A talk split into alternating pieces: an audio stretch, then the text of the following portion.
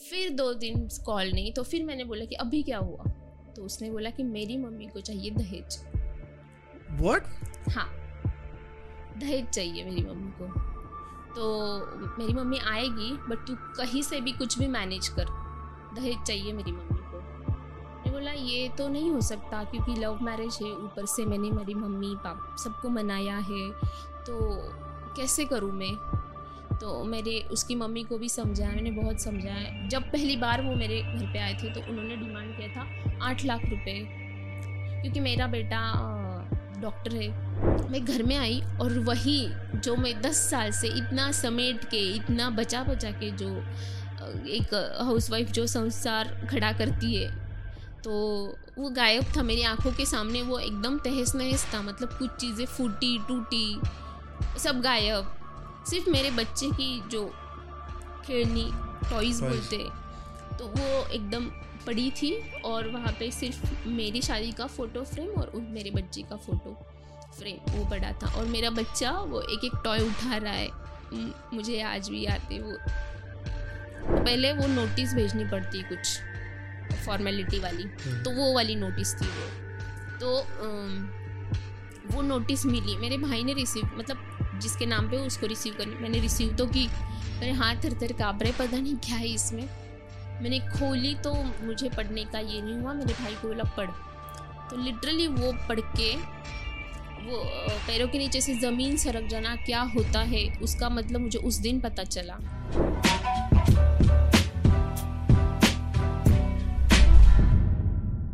So you are on Kasaka. This is the Dibla. Welcome, welcome, welcome back to the podcast. We have a serious podcast today.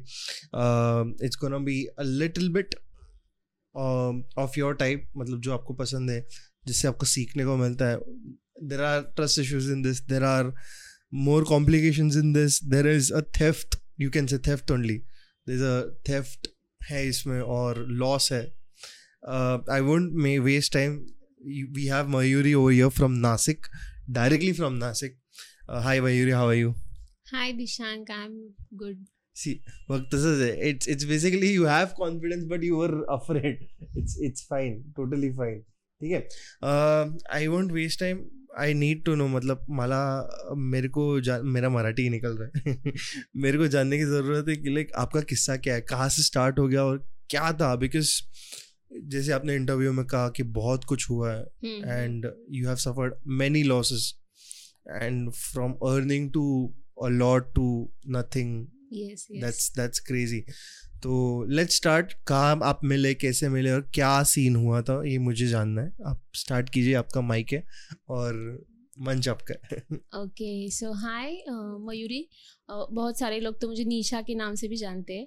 तो uh, निशा basically मेरा घर पे nick name रहता है या फिर ससुराल में जाने के बाद निशा मयूरी ये नेम से भी मुझे जानते हैं और ये मेरी स्टोरी है तो मेरे बारे में कुछ बताना चाहूँगी मैं हम्म, हम्म। कि मयूरी एक फिल्मी लड़की है जिसकी सोच बहुत फिल्मी थी और जब से मतलब आ, उसने हमेशा सपने देखे थे कि आ, कोई मिलेगा कोई आएगा उसकी ज़िंदगी में और उसकी ज़िंदगी बदल जाएगी बदल भी गई दोनों तरीके से बदल गई मेरी ज़िंदगी।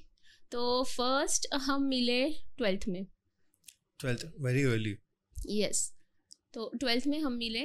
तो हम दोनों बेसिकली एक ही टाउन से थे। और जब हम ट्वेल्थ के क्लासेस वगैरह करते तो वहाँ पे हम पहली बार मिले थे। तो मिलने के बाद जस्ट हाय हेलो हुआ दोस्ती हुई। और तब मैं बहुत इंट्रोवर्ट थी ट्वेल्थ हम्म। में और बहुत ज़्यादा मोटी थी। हम्म। बहुत आ, मतलब ब्यूटीफुल टाइप की जो मैं खुद को नहीं मानती थी। और इसलिए मैं बहुत इंट्रोवर्ड सी सेमी सेमी जैसे कोई मुझे पसंद करेगा नहीं वो टाइप की थी। मराठी था पण झाला तो न्यूनगंड मनत हम्म। असणं स्वतःबद्दल। तो वो टाइप की थी मैं। बट फिर भी फिर ट्वेल्थ में मिले हम हम सिर्फ़ हाय हेलो हुआ। उसके बाद ट्वेल्थ के बाद एडमिशन्स होते कोई मेडिकल में जाता है इंजीनियरिंग में जाता है। तो मैं और मेरी मम्मी जा रहे थे बस से कहीं पे एडमिशन करवाने हमारा। और आ, आगे उस वो और उसकी मम्मी थी। तो मेरी मम्मी ने रोक के बोला कि इनको जाने दे। आ, फिर हम जाते क्योंकि पता होगा शायद उसकी मम्मी को कि उसकी मम्मी का नेचर वगैरह कैसा है ये वो। तो उसने बोला क्योंकि मैं हम घर में भी एक जानते थे जस्ट हाय हेलो की तरह जानते थे एक दूसरे को। तो फिर हम रुक गए। बट ऐसा हुआ कि सेम जगह पे मैं जब मेरा एडमिशन वगैरह हुआ तो फिर पता चला कि सेम सिटी में हमारा एडमिशन हुआ है सेम कॉलेज में। दोनों ने हमने एडमिशन लिया है। सिर्फ़ वो मेडिकल फ़ील्ड में था और मैं फार्मेसी में मैंने एडमिशन हम्म। लिया था। तो वो चीज़ मुझे नहीं पता थी। जब कॉलेज स्टार्ट हुआ दस बारह दिन हुए फ़र्स्ट वो मुझे मिलने आया हॉस्टल पे डायरेक्टली तब मैं हॉस्टल में उसको मिली नहीं शायद मैं बाहर थी कहीं। तो गर्ल्स ने बताया कि तेरे गाँव का कोई लड़का था मिलने आया था। तो मैंने इग्नोर किया। फिर दो तीन दिन बाद फिर से आया वो मिलने। तब भी मैं उसको मिली नहीं। तो फिर मैंने सोचा कि चलो मिल लेते हैं गाँव का कोई है। क्योंकि तब ऐसा था कि लड़कों से बात नहीं करना है हम्म। मम्मी का ये वो। तो हम्म। इसलिए फिर मैं नहीं। बट ऐसा लगा कि चलो अभी बाहर आए मिलते देखते तो फिर ये टाइम मैं उससे मिलने गई। तो इस तरह हमारी आ, हम फ़र्स्ट मीट पहली आ, पहली बार मिले हम हम्म। वो टाइम पे। फिर कॉलेजेस हमारे अलग अलग थे थे था एक ही बट उसकी एरिया एक था। एरिया थोड़ा अलग अलग था। नाम एक ही था उसके अंडर जैसे आ, अंडर दो कॉलेज होते हैं ना अच्छा, अच्छा जैसे। ब्रांचेस टाइप हाँ ब्रांचेस टाइप जैसे हीरे कॉलेज तो उसके बहुत सारे मेडिकल ब्रांच है फार्मेसी ब्रांच है वैसे हमारा कॉलेज था अलग अलग और ये बिल्डिंग्स भी अलग अलग थी काफ़ी दूर थी। बट हॉस्टल्स हमारे नियर बाय थे। तो फिर हम ऐसे कॉलेज छूट के फिर वो आता था मिलने, हम गप्पे मारते थे। वो टाइम पे मैंने बोला, मैं इंट्रोवर्ट थी तो मेरे कोई दोस्त नहीं थे। मतलब मैं इतनी मोटी थी, मैं किसी से बात नहीं करती थी, मैं कहीं पे जाती नहीं थी फ़ंक्शंस में कि मुझे अच्छा नहीं लगता था। बट वो मुझे मिला। तो मुझे बहुत अच्छा लगा कि, यार, ये मुझसे बात करता है, ये मुझसे मिलने आता है। तो पहले धीरे धीरे हम दिवाली तक मतलब हाफ़ ईयर तक हम दोस्त बने। फिर जब मैं दिवाली से वापस आई तो वो भी आया। फिर हमारा मतलब तब तक कांटेक्ट नहीं था। फिर आया तब क्योंकि मोबाइल वगैरह कुछ नहीं था। हम्म, हम्म। तो इतना कुछ कांटेक्ट नहीं था। फिर दिवाली के बाद जब हम वापस आए हॉस्टल में तो वो तुरंत दूसरे दिन मुझसे मिलने आया। और मुझे दिखाया कि आई गॉट मोबाइल तब पहली बार उसने मोबाइल लिया था। तो वो नंबर फ़र्स्ट दिन मैंने उसने मुझे याद करवाया था वो मुझे आज भी याद है अगर बोलूँ तो। अभी भी कोई पूछता है ना कि वो नंबर क्या है तो वही नंबर मेरे मुँह से निकल जाता है। उस दिन uh, मेरे बच्चे के स्कूल से कॉल आया कि फ़ीस भरनी है मैम तो मैंने बोला कि आप उससे बात कीजिए उसके पापा से। तो उन्होंने नंबर पूछा। तो मैंने मैं बाइक पे थी मैंने बता दिया। एंड उसके पाँच मिनट बाद मुझे रिकॉल हुआ कि यार ये तो वो कॉलेज वाला नंबर है उसका जो उसके पास अभी है ही नहीं। हम्म। और उसको ये बात है मतलब टू थाउज़ेंड फाइव की। टू थाउज़ेंड फाइव की। हाँ हाँ वो वो टाइप का बात उस दिन की बात कर रही हूँ मैं। तो आने के बाद हम ऐसे ही मिल रहे थे। एंड सडनली मैं बैठी मैं ऐसे ही उसको बोल रही थी ये वो। And that was the eighth of November 2005 हम चाय पीने बैठे थे कहीं पे और उसने सडनली मैंने ऐसे बोला कि यार तू अच्छा मतलब अच्छा उसने कोई किस चीज़ में मुझे हेल्प की थी? तो मैंने बोला कि अच्छा यार तू है यहाँ पे तो मेरी हमेशा ऐसे हेल्प करना। तो वो बोला कि करूँगा ना ज़रूर और ये तो मैं ज़िंदगी भर कर सकता हूँ। तो मैंने बोला कैसे? तो फिर उसने डायरेक्टली मुझे प्रपोज किया कि आई लव यू मुझे तेरे साथ ज़िंदगी भर रहना है ऐसे। हम्म। तो मैं तो मतलब शौक नाम क्या थी वो टाइम पता नहीं अभी मुझे। बट मैं शांत हो गई मैंने उसको कुछ आंसर नहीं किया। वैसे मैंने सिर्फ़ कहा कि चले यहाँ से फिर हम गए मैं हॉस्टल पे गई अपने। मैं सोच रही थी फिर उसने बोला कि अगर तेरा हाँ होगा तो कल कॉलेज में आ, आने के बाद मुझे कॉल करेगी क्योंकि उसके पास वो नंबर था तू लर्न कर ले फिर वो कॉइन बॉक्स से फ़ोन करते थे हम वो टाइम पे। तो तू मुझे कॉल करेगी तो मैं समझ जाऊँगा कि तेरा हाँ है ऐसे। तो मैंने सोचा बहुत, एक ही फ्रेंड थी मेरी कॉलेज में मिली थी। तो मैंने उसको बोल दिया कि तुझे पता है वो ऐसा ऐसा लड़का, उसने मुझे प्रपोज किया। तो बोली, अरे यार, वो तो इतना अच्छा है। यानी वो वो हैंडसम था। तो बोले कि अच्छा तो है वो। तो क्यों नहीं बोल रही तू उसको? तो पता है मैंने उस रात क्या सोचा? मैंने यही सोचा क्योंकि मैं एक फिल्मी टाइप की लड़की थी तभी भी तो मुझे यही लगता था कि कोई आएगा, मुझे जैसे वैसे पसंद करेगा, फिर हम अच्छे से प्यार करेंगे, एक दूसरे को जानेंगे और मैं उसी से शादी करूँगी। ये मेरे दिमाग में फिक्स था। तो इसलिए मैंने रात भर यही सोचा कि हमारी कास्ट सेम है, मैं फार्मेसी, वो मेडिकल तो मम्मी पापा ढूंढेंगे तो डॉक्टर ही मेरे लिए। तो इसमें गलत क्या है, उसकी बैकग्राउंड, फैमिली बैकग्राउंड सेम, हम मिडिल क्लास लोग हैं। तो ज़्यादा से ज़्यादा क्या अलग में कर रही हूँ? सिर्फ़ मुझे बताना है कि मम्मी आप जो ढूंढ रहे हैं मैंने ढूंढा है हम्म, और कर देंगे शादी। ये टाइप मैंने सोच के फिर दूसरे दिन मैंने उसको कॉल किया। एंड फिर उसका उसने कॉल रिसीव किया और वो खुश हो गया कि मतलब मेरी हाँ है ऐसे। तो उस दिन से हमारी लव स्टोरी स्टार्ट हो गई। हम्म। तो फिर हम ऐसे ही धीरे मिलते थे ये वो। तो अभी मैं डायरेक्टली एक दो साल बाद आती हूँ मेरे घर पे पता चलता है। हम दोनों बाहर थे और अ, मुझे ये झूठ बोलने में थोड़ा सा अ, मैं नर्वस हो जाती हूँ झूठ अच्छा। बोलने में हाँ हम्म। तो मम्मी हमेशा पूछती थी कि कहाँ है तो ऑब्वियसली मैं उसके साथ होती थी तो मुझे झूठ बोलना पड़ता था कि मैं ऐसे हूँ बाहर हूँ तो एक दिन न्यू ईयर था तो मैं थक गई थी झूठ नहीं बोलना मुझे मम्मी से और मेरी मम्मी ऐसे ना तुरंत पहचान लेती मुझे तो एकदम पहचान हम्म। लेती कि मैं कब झूठ बोल रही हूँ तो मैंने बोल दिया कि मैं, तुझे पता है ना वो मैम का लड़का, मैं उसके साथ हूँ। तो बोली, क्यों? तो मैंने बोल दिया कि हम पसंद करते एक दूसरे को, ऐसे। तो मतलब सेकेंड ईयर में ही मेरे घर में पता चल गया था। तो मम्मी पापा गुस्सा ऑब्वियसली गुस्सा हुए। और फिर वहाँ पे आए, मुझे डांटा मारा। मारा? हाँ। अरे बाप रे। तो वो, वो तब 2006 में ऐसा था ही हम्म, नहीं था ही नहीं, लड़के। से बात तक नहीं करते थे हम और उनकी लड़की ने तो एक लड़का ढूंढ लिया था हम्म। और उसके साथ घूम रही थी। तो हॉस्टल में ही आए फिर मुझे घर लेके गए। What was your age that at the time seven eighteen eighteen हो गई। 18 यस सेवनटीन एटीन के अराउंड कुछ था। तो मुझे घर लेके गए फिर। हम्म, तो घर लेके गए फिर समझाया थैंकफुली मेरी मॉम डैड मतलब इतने भी ये नहीं थे बहुत तो मेरी मम्मी ने मतलब सपोर्ट किया पहले हम्म। बोला कि उसको भी बोलो तो फिर वो भी आया वो टाइम पे मिलने के लिए मम्मी से। और बोला कि ठीक है गलती हो गई ये वो लेकिन मैं उसने सामने फिर बोल दिया कि हाँ हम प्यार करते हैं हम शादी करेंगे ऐसे करके। हम्म, तो फिर उस टाइम तो कुछ नहीं बोला मम्मी पापा ने फिर घर लेके आए।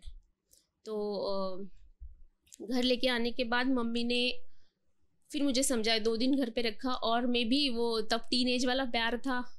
तो मैंने भी बोल दिया, अगर, ठीक है, अगर मुझे नहीं पढ़ाना आपको, मत पढ़ाओ, घर पे रखो, मैं शादी तो उसी से करूँगी। तो ऐसा था तो मम्मी ने मुझे समझाया कि, देख बेटा, अभी तो पढ़ाई की टाइम उम्र है तो पढ़ाई कर ले। अगर पढ़ाई खत्म होने तक, डिग्री कंप्लीट होने तक, अगर आप दोनों साथ रहे तो हम शादी कर देंगे आपकी। हम्म, ऐसे मुझे समझा अच्छे से। तो मैंने बोला ओके चलेगा। फिर तब तक सिर्फ़ ऐसा कुछ मत करना जिससे हमें बुरा लगे। तो मैंने बोला ठीक है फिर चलो। मतलब इतना सपोर्ट तो मिला। हमेशा मतलब मम्मी पापा से ऐसा था कि कभी मेरा ऐसे मोबाइल नहीं छीना गया। हम्म, ऐसे ऐसे Freedom था। फ्रीडम था। एक सर्टन लेवल का फ्रीडम भी अच्छा। था और एक। रिस्ट्रिक्शंस भी थे। तो हाँ। तो फिर मैं वापस आ गई पढ़ाई करने वहाँ पे मैं डिप्लोमा कर रही थी सो दैट्स वाई मैं वहाँ पे सिर्फ़ दो साल थी जहाँ पे एक सिटी में फिर मैं डिग्री करने के लिए मैं वहीं पे ले सकती थी पर हम्म। ऐसा सिचुएशन होने के बाद डिग्री के लिए मेरे मम्मी पापा दूसरी जगह पे शिफ्ट हो गए हम्म, और मुझे उनके साथ रखा गया फिर डिग्री के हम्म। लिए। फिर मैं मम्मी पापा के साथ ही मैंने डिग्री की दूसरी जगह पे। हम्म, लेकिन तब तक फिर हम दो साल थे। हाँ बीच में था ऐसा कुछ हुआ था मतलब हमारी लड़ाई होती थी ये वो थोड़ी बहुत वो तो नॉर्मल होती है हाँ कैजुअल बस वो टाइम पे भी मेरा एक ही इशू था। कि तू मुझे टाइम नहीं देता। हम्म, जैसे कि कितने लोग थे जैसे हाँ तब मैंने मैंने भी मोबाइल लिया था। हम्म। मैंने कैसे लिया था? मैंने एक डांस कंपटीशन जीता था। मेरे घर से तो ये अलाउ नहीं था। मेरे पापा थोड़े स्ट्रिक्ट थे कि ऐसे चीज़ों के लिए नहीं मिलेगा फ्रीडम तुम्हें तो मोबाइल नहीं मिलेगा। तुझे लेना है तो तेरे पैसे से ले। तो मैंने एक डांस कंपटीशन जीता था और उसके वन थाउज़ेंड रुपीज़ मुझको प्राइस मिला था। और तब वो बटन वाला फ़ोन आ जाता था। हम्म, तो मैंने ऐसे करके वो मोबाइल लिया था घर पे मतलब बोल। के। तो मेरे पास मोबाइल आ गया था तब। और फिर हाँ फिर मैं घर पे वहाँ पे गई। तो मैं हाँ मेरा उससे तभी यही प्रॉब्लम था कि तू बात नहीं करता मतलब अब मोबाइल है। तब ना तब नाइट कॉलिंग फ्री थी। ये सब ऐसा फ्री नहीं था। तब नाइट कॉलिंग फ्री थी अ, रात के ग्यारह से सुबह के छः तक। तो मैं ग्यारह बजने का इतना बेसब्री से इंतज़ार करती थी। मैं लाई थी आपको डायरी दिखाने के लिए। मैंने इतनी सारी डायरी लिखी मेरा एक एक दिन का है। मुझे क्या फील हुआ क्या नहीं मैंने उसके बारे में क्या? जर्नल चार चार है वैसे। हाँ तो क्योंकि अब मैंने पढ़े ना तो अब मैंने सारे इसमें अगर मैंने खोल के देखा तो वही है सिर्फ़ यार तू मुझे टाइम नहीं देता तू मुझे प्यार नहीं करता। तो मतलब तब से था शायद मुझे ये समझ में नहीं आया। शायद। क्योंकि मैं बहुत ऐसे थी कि नहीं अब प्यार हो गया इसी से शादी करनी तब ब्रेकअप वगैरह इसका तो सोचा भी नहीं था कि ऐसा भी होता है कि चलो ब्रेकअप कर लेते फिर अच्छी जगह ढूंढ के लड़का ढूंढ के शादी कर लेंगे। नहीं ये बिल्कुल ही नहीं कि सबको पता चल गया अभी कैसे हो सकता है ये नहीं हो सकता। तो आ, ऐसे आ, तब इसी बात पे झगड़े होते थे कि टाइम नहीं देता ये वो। फिर मैं मम्मी के साथ रहने चली गई। नासिक में? नहीं तब हम मालेगांव में रहते थे। अच्छा। हाँ तो मैं वहाँ पे ही मेरी फिर आगे की पढ़ाई मैंने की। हम्म। तो फिर वो टाइम पे वो समझाने भी आया था पापा को। तब तक अच्छा था कि वो पापा को समझाने भी आया था कि प्लीज़ उसको डिग्री करवाओ। क्योंकि मैं घर पे बोला उसको लगा कि अभी घर पे समझ में आया तो ये शादी कर देंगे उसकी। तो वो बोला कि प्लीज़ तीन साल रुको मेरी भी डिग्री तीन साल में ख़त्म हो जाएगी इसको डिग्री कर लो और फिर मैं उससे शादी करूँगा। तो फिर मम्मी पापा मान गए हमने एडमिशन लिया। और लेने के बाद अचानक से ऐसा हुआ मेरी डिग्री ख़त्म होते आई उसकी भी मेरी भी। तो आ, हम लॉन्ग डिस्टेंस में ही थे फिर तब तक। वो क्या कर रहा था मुझे नहीं पता। इतना आज की तरह से वीडियो कॉल नहीं था कुछ नहीं था। ट्रस्ट पे चल रहा था सब सब कुछ। मेरे कॉलेज में तो सब पता था सबको इसका ये ये है शादी फिक्स होने वाली है ये सबको यही पता था। तो एट द टाइम जब ढूंढते लड़का। हम तो मम्मी ने मुझे पूछा कि अब फाइनल ईयर है तेरा, अब शादी करनी है? तो पूछ अभी उससे। और सडनली उसने अचानक से मेरे कॉल लेना बंद कर दिए। मुझे समझ में नहीं आया क्या हुआ ये। तो ऐसा मैं, मैंने इतना किया वो टाइम पे कि मुझे रीज़न ही नहीं मालूम था कि क्यों कर रहा है ये। कॉल नहीं उठा रहा, मुझे ले नहीं रहा, कुछ नहीं कॉल बैक नहीं कर रहा। मैं क्या करती थी कॉलेज का यूनिफॉर्म पहन के कॉलेज जाती थी और वहाँ से चेंज करके फिर उसके कॉलेज जाती थी हॉस्टल वहाँ पे भी मिलता नहीं था, मैं बाहर बैठी रहती थी। मतलब मेरे कॉलेज का टाइमिंग जो है कि अभी तो मिलेगा, अभी तो मिलेगा, ऐसे मैंने किया। दोस्तों को पूछ, कुछ भी किया मतलब ऐसा मतलब छः महीने तक मैंने बहुत कोशिश की कि हुआ क्या? एक बार आप बता, मुझसे गलती क्या हुई? क्यों तो ऐसा कर रहा है? बता। छः महीने। और बाकी भी मैंने बहुत कुछ किया, जैसे मन्नतें मांगना ये वो तो बहुत कुछ किया। मैं बहुत मानती थी भगवान को बहुत ज़्यादा बहुत मन्नतें करवाई ये वो। तो फिर छः महीने हो गए नहीं हुआ। मम्मी भी पूछती थी कि क्या हुआ? अभी तो उसका आंसर आया कुछ आंसर आया। फिर छः महीने के बाद फिर मैंने मम्मी को बता दिया कि आप ढूंढ लो। आपने मेरे मेरा आप, आपका प्रॉमिस निभाया मैं आपका अपना निभाऊँगी। चलो आप ढूंढ लो लड़का। मैं रेडी हूँ जिसके साथ शादी कर दोगे आप। और मैंने भगवान के ऊपर छोड़ दिया कि अगर मेरा प्यार सच्चा होगा वो डायलॉग हम्म। वाला फिल्मी वाला कि मेरा प्यार सच्चा होगा तो वो वापस आएगा। नहीं हम्म। तो नहीं आएगा। और मम्मी ने लड़का वगैरह ढूंढना स्टार्ट कर ही दिया। फिर दो महीने बाद वो आया मुझसे मिलने। किधर गया था? क्या हो गया हाँ तो मैंने पूछा क्या हुआ था? तो वो बोला कि मेरी मम्मी नहीं मान रही थी। अच्छा हाँ, अचानक से? अचानक से मेरी मम्मी नहीं मान रही थी तो इसलिए मैंने सोचा मैं मम्मी को ना नहीं बोल सकता हर्ट नहीं कर सकता तो इसलिए मैं गायब हो गया। और सब लोगों को बोल दिया कि ये इसका नेचर बहुत ख़राब है वही मतलब वो मुझे बाद में पता चला कि इसका नेचर ख़राब है बहुत चिड़चिड़ी है ये वो ऐसा बोल दिया सब सब आ, सब जगह पे। डिफेम हाँ वही तो करेंगे ना खुद की गलती कौन बताएगा? तो फिर मैंने भी थोड़ा तब भाव खाया कि अब मुझे नहीं करना बट अंदर से तो था कि इससे ही शादी करनी है जो हम्म। मैंने मांगा वो मिल गया कि मेरा प्यार है तो आएगा हम्म, हम्म। तो फिर ऐसा हुआ तो फिर उसने भी बहुत मतलब वो मैंने बोला कि अभी तू कन्विंस कर सबको तेरे भी घर वालों को मेरे भी घर वालों को तू कन्विंस कर अभी अभी मेरा हो गया जो भी करना था तो उसने वो टास्क भी कंप्लीट किया मतलब टास्क के जैसा कि कंप्लीट किया उसने उसने बनाया मेरे घर वालों को उसके घर वालों को उसकी मम्मी को बोला कि अच्छी लड़की उससे मिल। उसकी मम्मी को ये था कि मैं तेरे लिए एमबीबीएस लड़की ढूंढूँगी सुंदर लड़की ढूंढूँगी गोरी लड़की ढूंढूँगी। Racist Maharashtra people top notch racist हाँ तो ये था। बट मैं मिली मैंने बोला तू मुझ पे छोड़ दे। क्योंकि अभी तो मैं अभी तो मैं अच्छी रहती थी। पहले तो मैं बहुत सीधी सादी सिंपल रहती थी। मुझे क्या मेकअप क्या होता है कुछ पता नहीं था। हम्म। हम्म, तो फिर मैं उसकी मम्मी को मिली कि मैं मेरे बिहेवियर से शायद तेरी मम्मी को इम्प्रेस कर लूँगी तो डोंट वरी हम्म। तो मैंने बोला मिली उसकी मम्मी को तो उसको पता नहीं क्यों बट अच्छी लगी मैं अच्छा। वो बोली कि ठीक है करते हैं शादी। बट फिर दो दिन कॉल नहीं तो फिर मैंने बोला कि अभी क्या हुआ? तो उसने बोला कि मेरी मम्मी को चाहिए दहेज। व्हाट हाँ। दहेज चाहिए मेरी मम्मी को। तो मेरी मम्मी आएगी बट तू कहीं से भी कुछ भी मैनेज कर। दहेज चाहिए मेरी मम्मी को। मैंने बोला ये तो नहीं हो सकता क्योंकि लव मैरिज है ऊपर से मैंने मेरी मम्मी पाप सबको मनाया है तो कैसे करूँ मैं? तो मेरे उसकी मम्मी को भी समझाया मैंने बहुत समझाया। जब पहली बार वो मेरे घर पे आए थे तो उन्होंने डिमांड किया था आठ लाख रुपए। क्योंकि मेरा बेटा डॉक्टर है। हुंडा। हुंडा। Uh, this is wrong basically. If if anyone is doing this please report to cops first because बहुत गलत चीज़ है। और तभी का टाइम ये नहीं था इतना अवेयरनेस हाँ तब नहीं था। नहीं था। बट कित आठ लाख रुपए उतना ही मांगा और कुछ मांगा? अब फिर तब तो वही मांगा था। और शादी वगैरह करके देना है शादी के पूरा सामान भी हमको देना है आपको ही तो खर्चा उठाना है? सब सब पूरा ऐसे। तो तब तो फिर ऑब्वियस तब तो मैं तो हार गई फिर। अभी कितना बोलूँ ना मैं मम्मी पापा को कि आठ लाख कहाँ से आएँगे? उन्होंने भी तो मेरे इस पे खर्चा किया है है ना? तो मेरा तो स्टैंड लेना अभी क्या स्टैंड लूँ मैं? क्या eight lakh rupees cash in. Two thousand what? Two thousand ten eleven ten ten that's that's like a house in that's a house. Basically Nashik मध्ये घर यायचं तेव्हा. हाँ. हा. तो क्योंकि मेरा बेटा डॉक्टर है मैं डॉक्टर भी ढूंढ सकती थी उसको लेकिन आपकी बेटी तो ऐसे मतलब सुंदर तो वैसे भी नहीं है डॉक्टर भी नहीं है। और मेरा बेटा तो बहुत सुंदर है उनको बहुत गर्व गर्व है अपने दोनों बेटे पे बहुत सुंदर है ऐसे Oh करके। और वो भी प्रिंसिपल वगैरह है स्कूल में।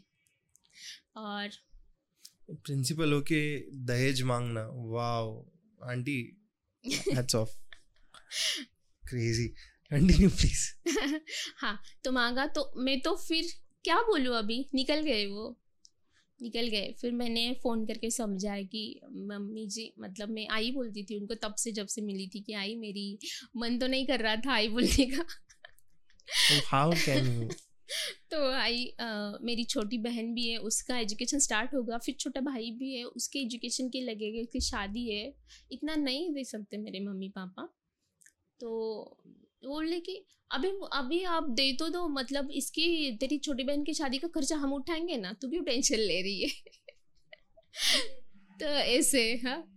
तो ऐसा तैसा करके फिर मम्मी पापा आखिर मम्मी पापा होते मेरी मम्मी पापा कम करते करते पाँच लाख में मान गए। What kind of negotiation is going on हाँ।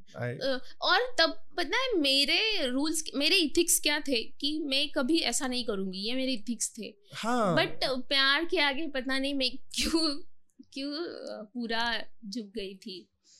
तो ऐसे तो फिर हो गया और शादी का पूरा खर्चा भी हमें उठाना है। और सारे कपड़े भी हमें लेने हैं। सबके।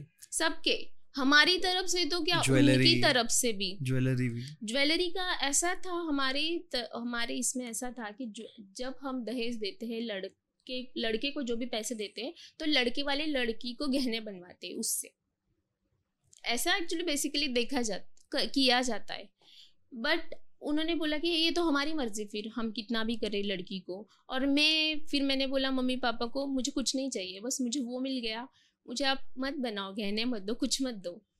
बस हो गया अभी। और मैं कैसे मांगू ना कि मुझे भी करो ये करो। क्योंकि ऑब्वियसली वो हम मराठी में उसको बस्ता बोलते हैं। हम्म, दोनों तरफ़ के लड़की के लड़कों के कपड़े फिर सब।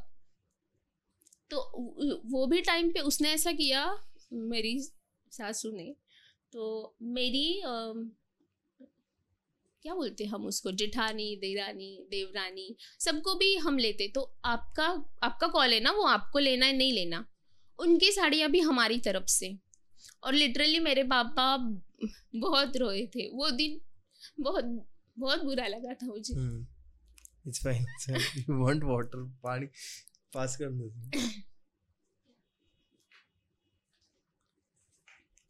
मतलब लड़के के बनियन अंडरवेयर तक उन्होंने उसमें लिए।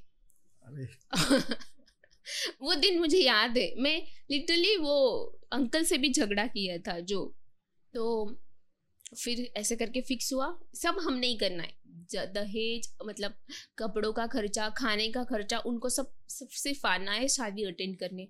और मेरी मम्मी को बहुत मतलब बहुत इच्छा थी ना कि पहली बेटी थी मैं घर की। तो बहुत देना है मेरी बेटी को। मतलब कपड़ भांडे हम बोलते संसार पूरा। तो मेरे मम्मी ने वो ऐसे थोड़ा थोड़ा जमा करके रखा था। तो सब मतलब स्पून से लेके dining table showcase TV fridge cooler everything sofa basically घर ही दे दिया पूरा। पूरा घर दे दिया मम्मी ऑफ़ कोर्स पूरा घर दे दिया था पूरा। ऐसा प्रॉपर्टी वॉपर्टी नहीं दिया ना कुछ? नहीं आ, वो दहे अगर वो प्रथा में चलते आता तो शायद वो भी मांग लेते।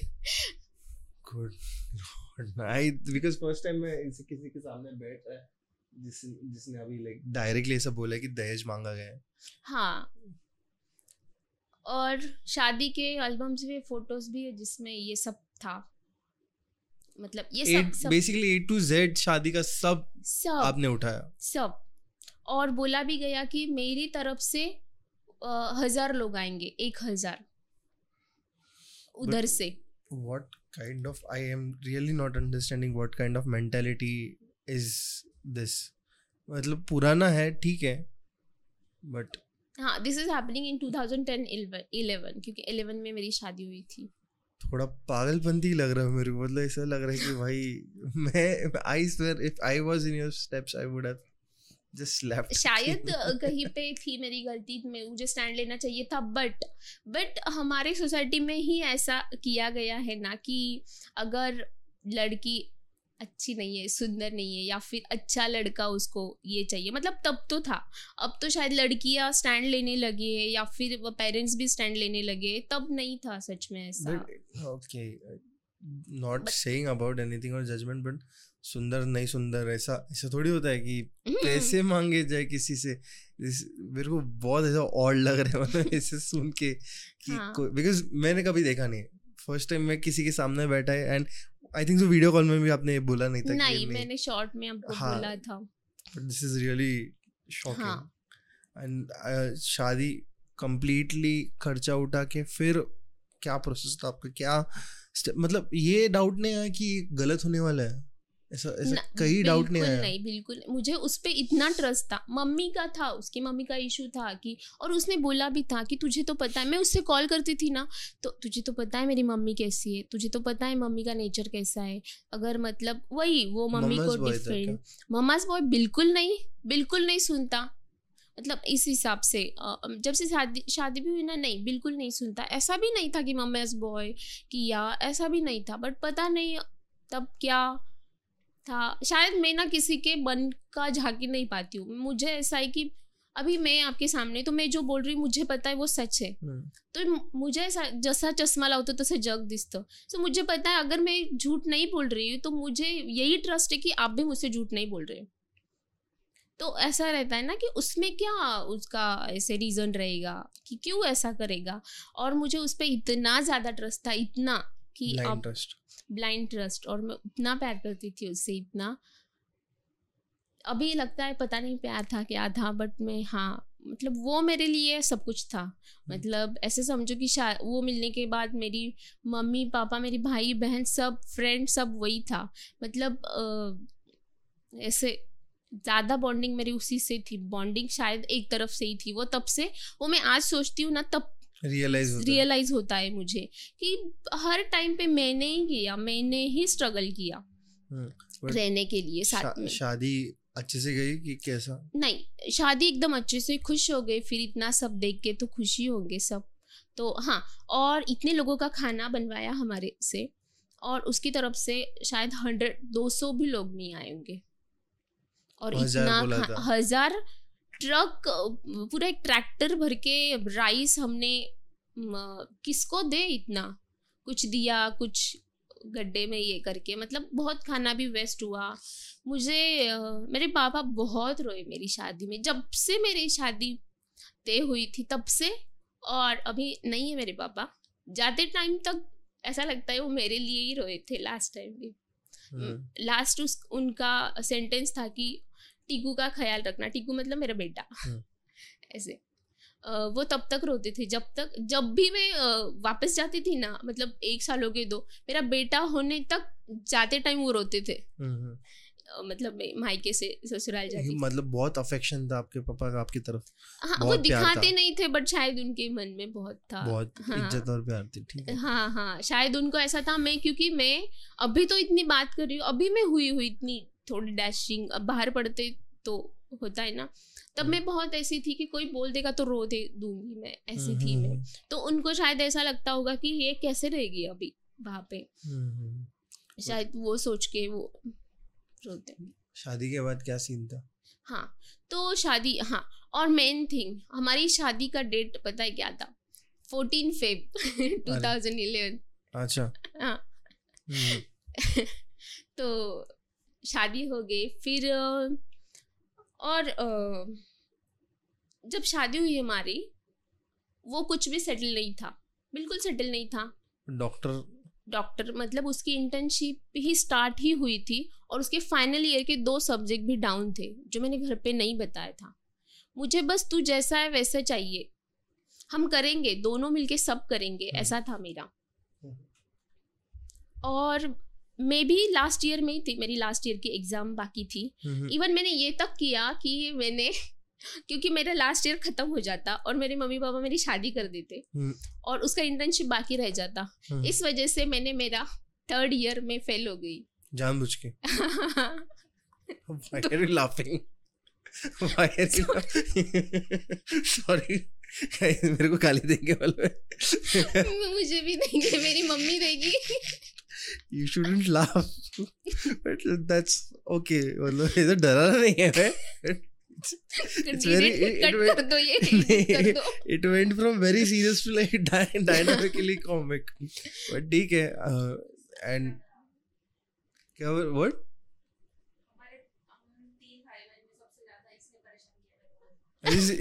सक्की बहन? सक्की बहन मेरी छोटी बहन है वो सक्की अच्छा ओके ओके ओके तो ठीक है बट लाइक ये ये आई हैड दिस क्वेश्चन कि like if you decided to fail ऐसा डर वर नहीं लगा कि कुछ हो जाएगा?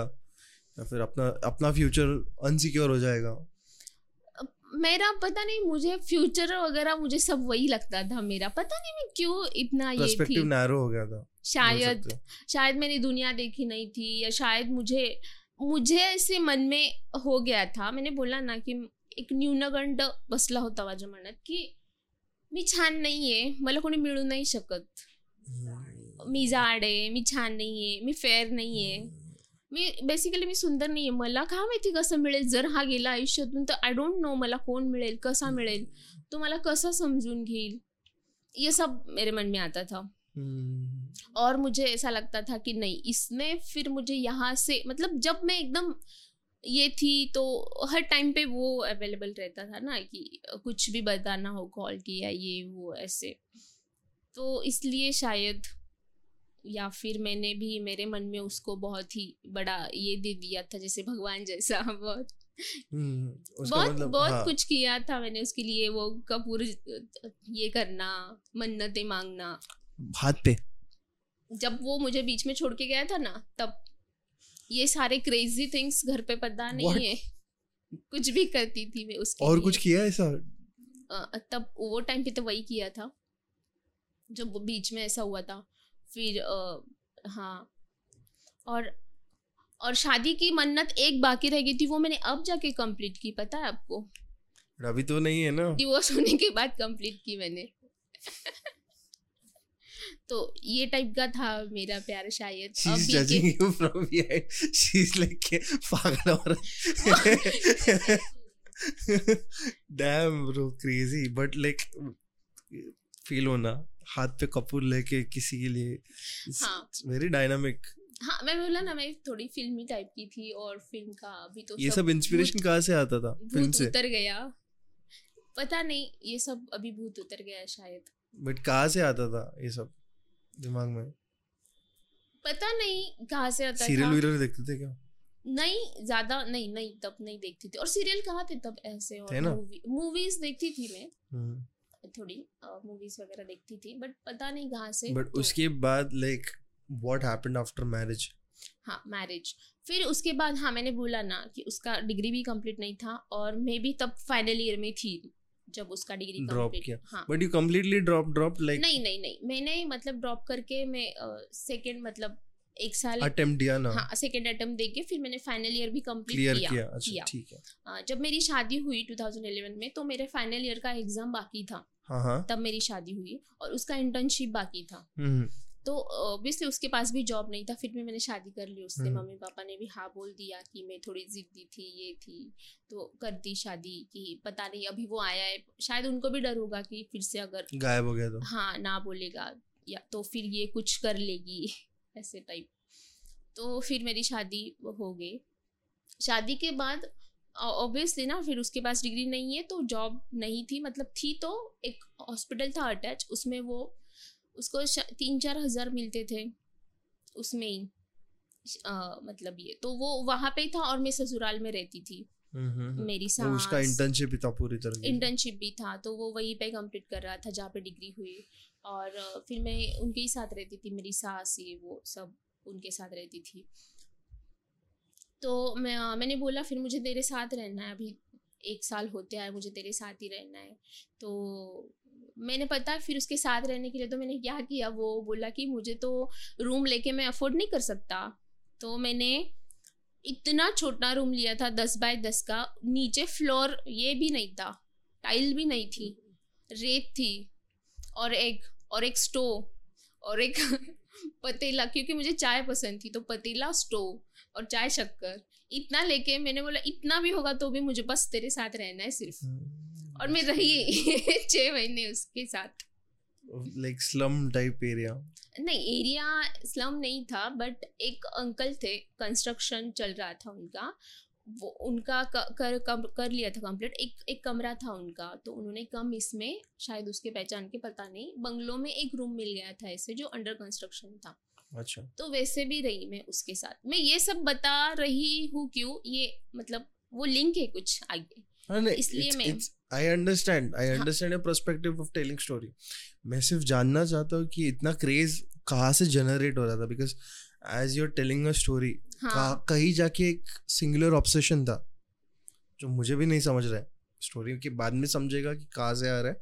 बट एक सिंगुलर ऑब्सेशन जो उसको लेके मतलब जैसे बोला वही भगवान हो गया था।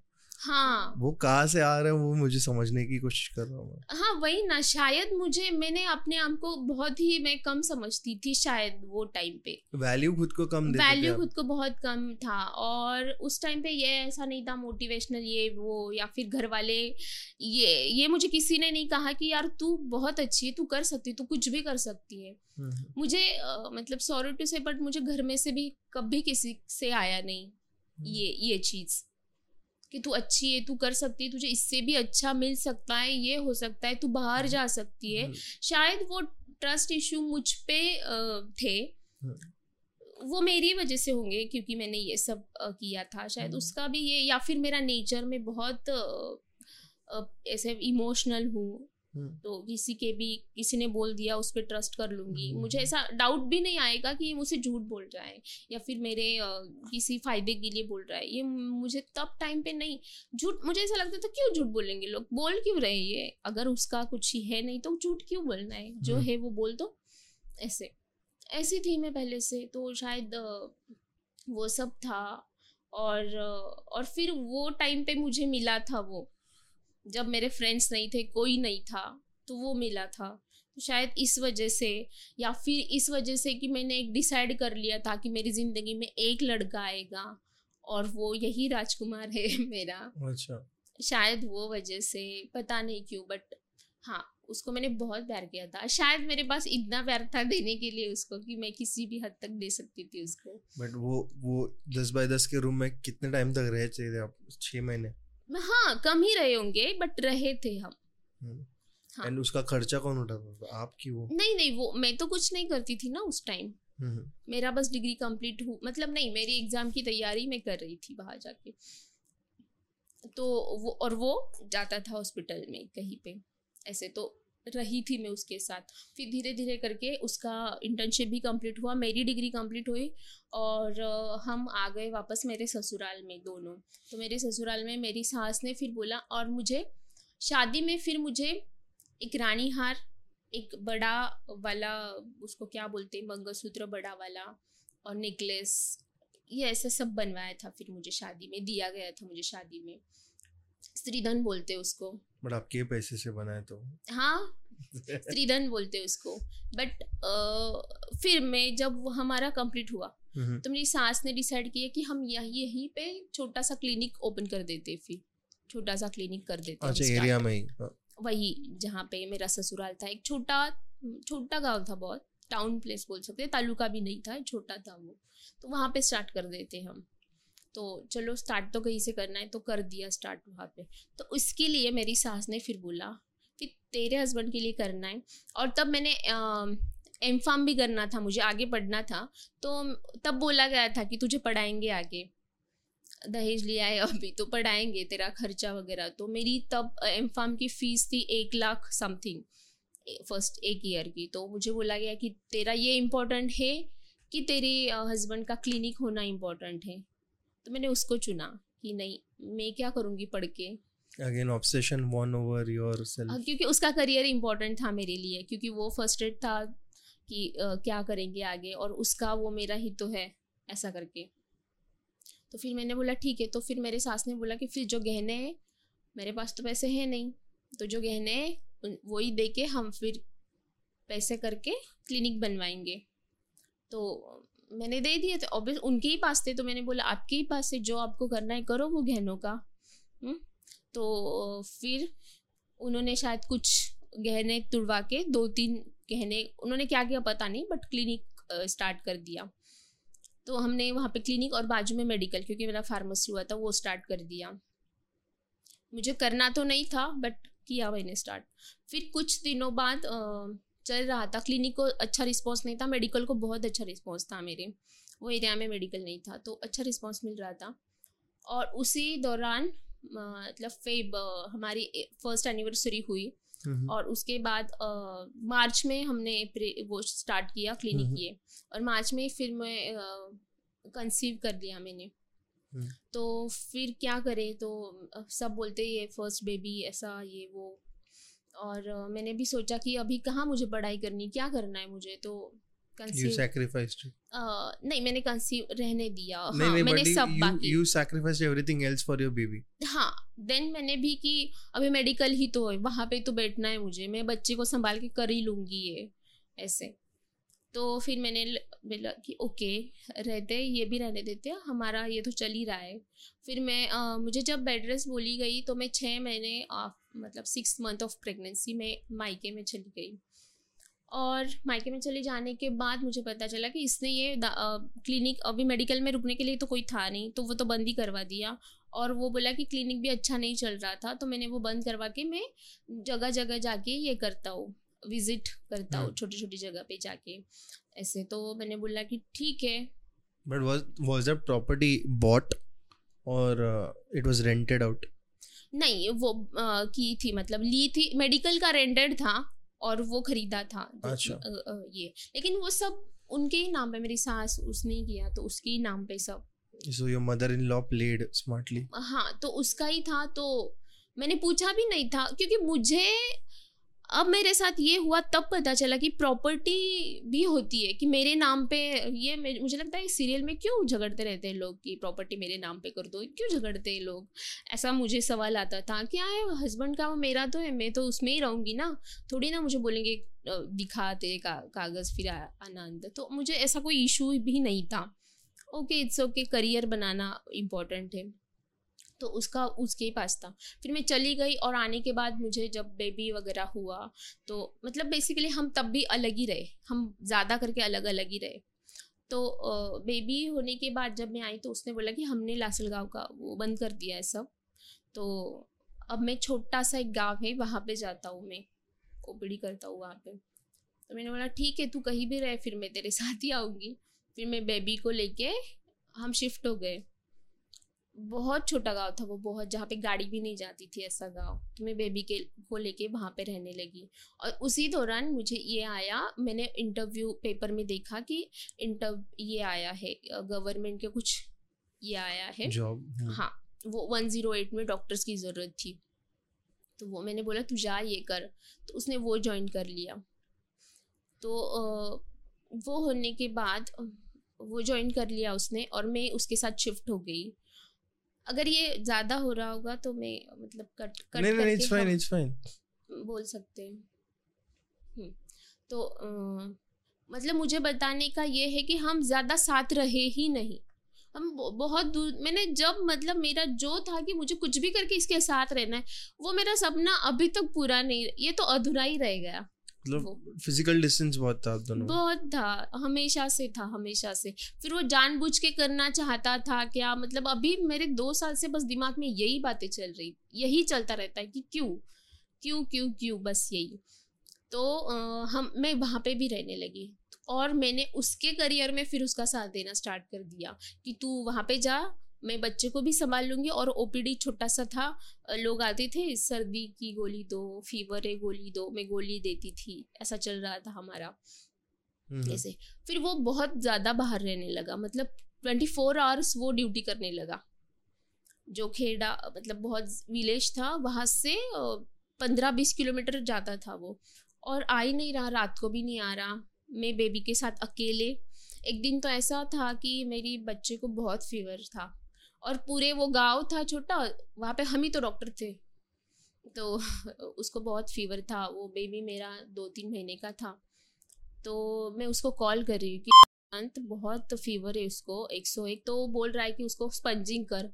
मेरा बेटा छोटा सा, उसको ठंड लग रही है, मैं मम्मी उसकी तीन महीने का और मैं बर्फ़ के पानी से उसको कैसे पूछूँ? मुझे नहीं हो रहा था वो, मैं रो रही थी कि नहीं हो रहा मुझसे। तो वो बोल नहीं आ सकता मैं ड्यूटी छोड़ के। उसको पता नहीं क्यों ड्यूटी इतनी प्यारी थी। मैं नहीं आ सकता ड्यूटी छोड़ के। तो मैंने क्या किया? वो जो इमरजेंसी थी वन ज़ीरो एट है ना? इमरजेंसी हम्म, सेवा। मैंने वन ज़ीरो एट पे कॉल कर दिया डायरेक्टली हम्म, कि मेरा बच्चा बीमार है और यहाँ पे कोई डॉक्टर नहीं है। तो बोला आपके पास कौन सा ये है? तो मैंने बोला ये ये है। तो बोले वहाँ के डॉक्टर को मैं कॉल मैंने बोला ज्वाइन कर दो वो मेरे हस्बैंड है। तो मैंने उनके थ्रू उसको ज्वाइन करवाया और वो आया। फिर बच्चे को देखने। मतलब इतना था उसका कि बाहर अटैचमेंट बॉन्डिंग जो बोलते बेटे की तरफ़ भी। और मेरी तो- पता नहीं वो था नहीं था पहले से कि मुझे वो तो अब तक नहीं समझ में आया। और मैंने अब तक पूछा भी नहीं उसको। हम्म, हम्म। मुझे टाइम मतलब ऐसा मौका ही नहीं मिला। तो तो फिर वो आया। फिर मैं उसको मतलब बच्चे को देखा ये वो ये हो गया। फिर कुछ दिन हो गए फिर मैंने बोला कि अभी बेटा बड़ा हो रहा है और तू वैसे भी हमेशा बाहर ही रहता है तो मैं यहाँ रह के क्या करूँगी? तो हम भी वहीं पे शिफ्ट होते जाते हैं जहाँ पे तेरा जॉब है। ऐसे करके हम वहाँ पे शिफ्ट हो गए फिर जहाँ पे जॉब था। हम्म। फिर वो वहाँ पे जाके वो बोला अभी इसका तो रेंट ज़्यादा है। हम मतलब हम जहाँ आए चार हज़ार घर का रेंट था वो अफोर्ड नहीं कर सकते थे हम उस टाइम पे। उस टाइम पे means two thousand fourteen fifteen 2014-15 में। इतना था मतलब वो टाइम पे। तब भी मैंने बोला कि कुछ भी करते हम, मैं हूँ तेरे साथ, हम कर लेंगे मैनेज सब कुछ कर लेंगे। तो हम वहाँ पे आए तो वो बोला, अभी मुझे डबल ड्यूटी करनी पड़ेगी। तो वो फिर से नाइट भी करने लगा, सब करने लगा और मैं घर पे। फिर मैंने अपने आप को समझा लिया कि मुझे ही करना है सब। फिर मैं सीख गई और ये बताने का मेरा ये था कि मैं इतनी अकेली हो गई थी कि मैं डिप्रेशन में जाने लगी तब। So आइसोलेशन ही रीजन था आपके डिप्रेशन के लिए। हाँ तो तब से तो ऑब्वियसली चिड़चिड़ ये वो तो होगा ही एक तो बच्चा फिर वो क्या बोलते हैं उसको आफ्टर डिलीवरी भी एक पोस्ट पोस्टपार्टम भी डिप्रेशन बोलते हैं वो माँ हम्म। के अंदर आता है। तो वो फिर बात करने के लिए कोई नहीं है। फिर मैं ये सब चीज़ें मम्मी को नहीं बताती थी कॉल करके क्या बोलूँ मैं कि ये मुझे टाइम नहीं देता आता नहीं। घर पे नहीं आता दो दो दिन आता नहीं आता है ऐसे। और फिर वो बाहर रहता था फिर वो ड्रिंक का भी थोड़ा थोड़ा मतलब मुझे समझ में आया कि वो ड्रिंक भी करने लगा। हम्म, हम्म।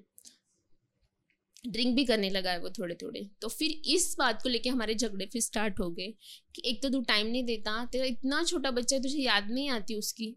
हम्म, तुझे मेरा कुछ है नहीं। मतलब क्यों बाहर रहता है तू? कॉल आया रात को आया बारह बजे आया दो बजे आया चला गया। हम्म, ऐसे ही था, ऐसे ही था। कुछ मतलब यही नहीं, तू मुझसे बात कर। मतलब हम घूमने, ग्यारह साल हो गए। सिर्फ़ शादी के बाद जो घूमने जाते हैं ना, वही। मैं सापुतारा तक नहीं गई। उसके बाद हमने ऐसे लॉज लेके हम रहे तक नहीं गई पे। घर के अलावा कहीं नहीं गई मैं। और यही था कि पैसे तो है नहीं हमारे पास। तो कहाँ घूमने? तो फिर मैं भी कि जाने तो कहाँ पैसे खर्च करेंगे ये, वो, ऐसे। और फिर मैंने डिसाइड किया कि मैं भी अभी कुछ करूँगी, मैं भी खुद को बिज़ी रखूँगी। तो मैंने क्लासेस वगैरह स्टार्ट कर दिए थे, कुछ सीखूँगी, ये सॉफ्टवेयर सीखूँगी, कुछ ये करूँगी। तो मैं ना एक महीना में पूना गई। मैंने बोला कि उसको कि मैं भी बिज़ी, मैं भी कुछ करूँगी, अगर हमारा ऐसा ही चल रहा है तो मैं भी कुछ करूँगी। तो किसी क्लासेस के लिए मैं एक महीना पूना गई थी। मुझे तब रियलाइज़ हुआ कि मैं तो उनके बिना रह ही नहीं सकती। उसके बिना और बेटे के बिना रह नहीं सकती। और मैं जब थी तो उसको तो कुछ भी फ़र्क नहीं पड़ा एक महीना। वो तो मुझे समझा मतलब तब तो वीडियो कॉल वो भी तभी नहीं था। वो डियो का कुछ कॉल आता था, मेरे मम, बेटे को मम्मी के पास रखा और मैं चली गई फिर पूना और ये अकेला। उसने एक बार भी नहीं बोला कि तू मत जा, तेरे मतलब ये जो वर्ड है ना कि यार तेरे बिना मैं नहीं रह सकता। दस साल से मैं सुनना चाहती थी ये। नहीं सुना मैंने कभी भी। और मेरी चिड़चिड़ ये होती थी। फिर मैं बोल देती थी कि ठीक है ना ठीक है फिर जा नहीं दे तुझे मैं इतनी तकलीफ़ देती हूँ छोड़ दे मुझे। तो उसने अभी वो याद रखा। छोड़ दे मुझे वो याद रखा। और इतने दिन से मिन्नतें की कि मेरे साथ रहना मुझे तेरे साथ रहना वो नहीं याद रखा। वो चीज़ याद रखी कि तूने ही बोला था छोड़ दे मुझे। तो छोड़ दिया अब। Weird man को ये समझ में नहीं आ रहा कि इतना obsession crazy but like continue please हाँ तो और वो उसको पजे, मैं बहुत पजेसिव हूँ, ये लगता था। बहुत पजेसिव मैं। बट अगर तुम्हारा हस्बैंड रात को बारह बज के घर नहीं आ रहा, एक कॉल कर सकते हो? वो तो मेरा हक है। या हम्म। दो बजे कॉल करके पूछना अरे कहाँ हो आप? मैं नॉर्मली पूछती थी बट वो मराठी में डाउटफुल हाँ मराठी में बोलते ना चोराच्या मनात चांदणे त्या टाइप का होगा शायद कुछ। तो फिर मैं पूछती थी तो वो हमेशा कॉल करती रहती मैं ऐसा हूँ। फिर घर पे भी कॉल करती रहती कॉल करती रहती मुझे मुझ पर शक करती है। अरे मैंने शक नहीं किया उसको केयर बोलते हैं। कि तू कहाँ है? अगर मैं बाहर रहूँगी तो तू कॉल करेगा मुझे पूछेगा तू कहाँ है? तो ये नहीं होगा कि शक। उल्टा मैं बोलती थी उसको कुछ लेना देना नहीं था। मैं अगर बोली ना कि मुझे ना जाना है नासिक हाँ तो चली जा। सिर्फ़ कैसे जाना है वो बता। हम्म। उसने एक बार भी ऐसा नहीं बोला कि ये संडे को हम दोनों रहते आउट ऑफ़ केयर हाँ और उसको बोल वो उसको फ्रीडम बोलता था। तुझे सब तो फ्रीडम दिया है मैंने और क्या चाहिए? हम्म। फिर मैं बोलती थी कि मुझे तेरे मतलब उसका ऐसा था कि मुझे मेरी लाइफ जीनी है हम्म। और मुझे मेरा ऐसा था कि मुझे जो भी करना है तेरे साथ करना है। क्योंकि मैंने सब सब उसके ही साथ इमेजिन भी किया था और किया भी था। मेरा first my first love my first everything वही था। तो और उसको था कि मैं दोस्तों के साथ चिल करूँगा तू तेरे इसके साथ। इसको रिलेशन नहीं बोलते। अगर रिलेशन में दो मुझे उससे एक्सपेक्ट बस यही था कि तू मैं तेरी फ्रेंड भी रहूँ मैं तेरी प्रायोरिटी रहूँ कि अगर कुछ होता है तू तेरी फ्रेंड को बोलने से पहले मुझे ऐसा कि घर आके तू बोले कि पता है आज ऐसा हुआ? हम्म। पता है जो हॉस्पिटल में ये हुआ? मैं एक्सपेक्ट करती थी और वो आके क्या बोलूँ यार तुझसे? ऐसे।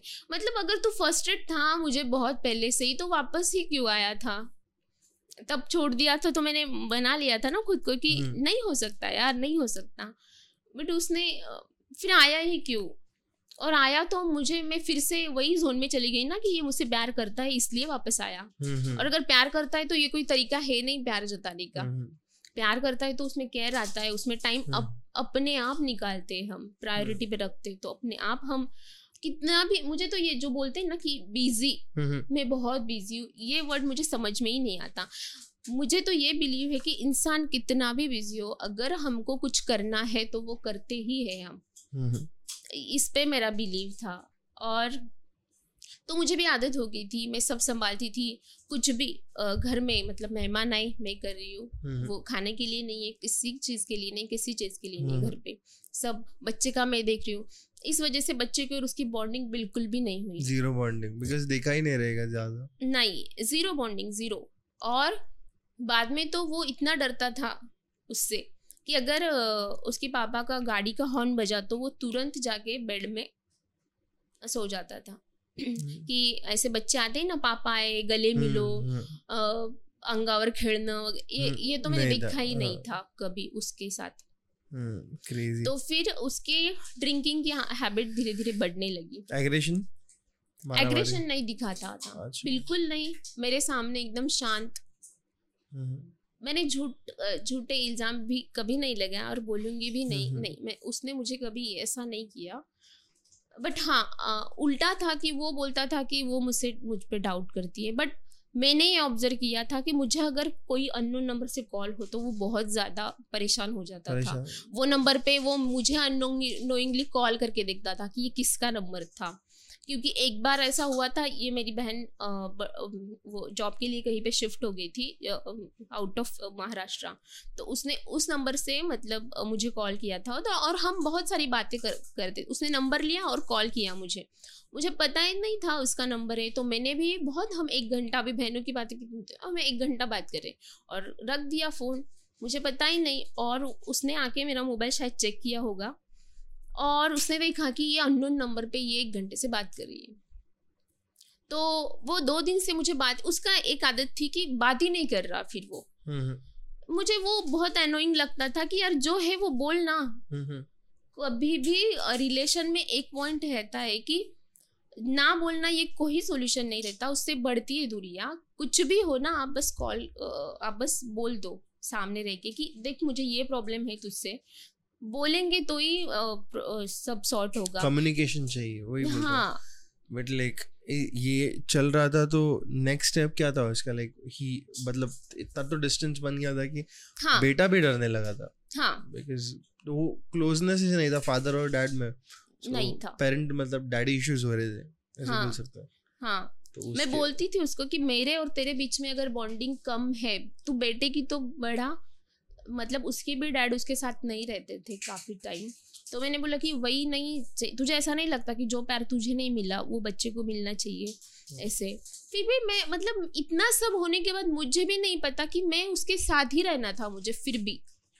ये जो टॉक्सिक रिलेशन ये वो मुझे लगता है अभी मैंने इंस्टाग्राम जब देखने लगी तब पता चल रहा है कि अच्छा ये था ये हम्म। रिलेशन को ऐसा बोलते हैं। ये ये इसका मतलब है बॉन्डिंग खत्म हो गई ये इसको रेड फ्लैग ये तब कुछ नहीं बस शादी हो गई इसके साथ रहना है ज़िंदगी भर प्यार हो गया उस दिन से डिसाइड कर लिया था कि अभी इसके ही साथ रहना है हम्म, ऐसे। हम्म, हम्म, बैकआउट कर ही नहीं सकती थी और सोचा भी नहीं था कभी। तो ऐसे फिर उसकी ड्रिंकिंग की आदत धीरे धीरे बढ़ने लगी। फिर उसके दोस्त मुझे नहीं पसंद थे जो बहुत ड्रिंक करते थे मतलब खराब मैं ये बोलती थी मैं उसको एक दिन तो फिर हाँ वो सिर्फ़ गवर्नमेंट का गवर्नमेंट के इस पे था।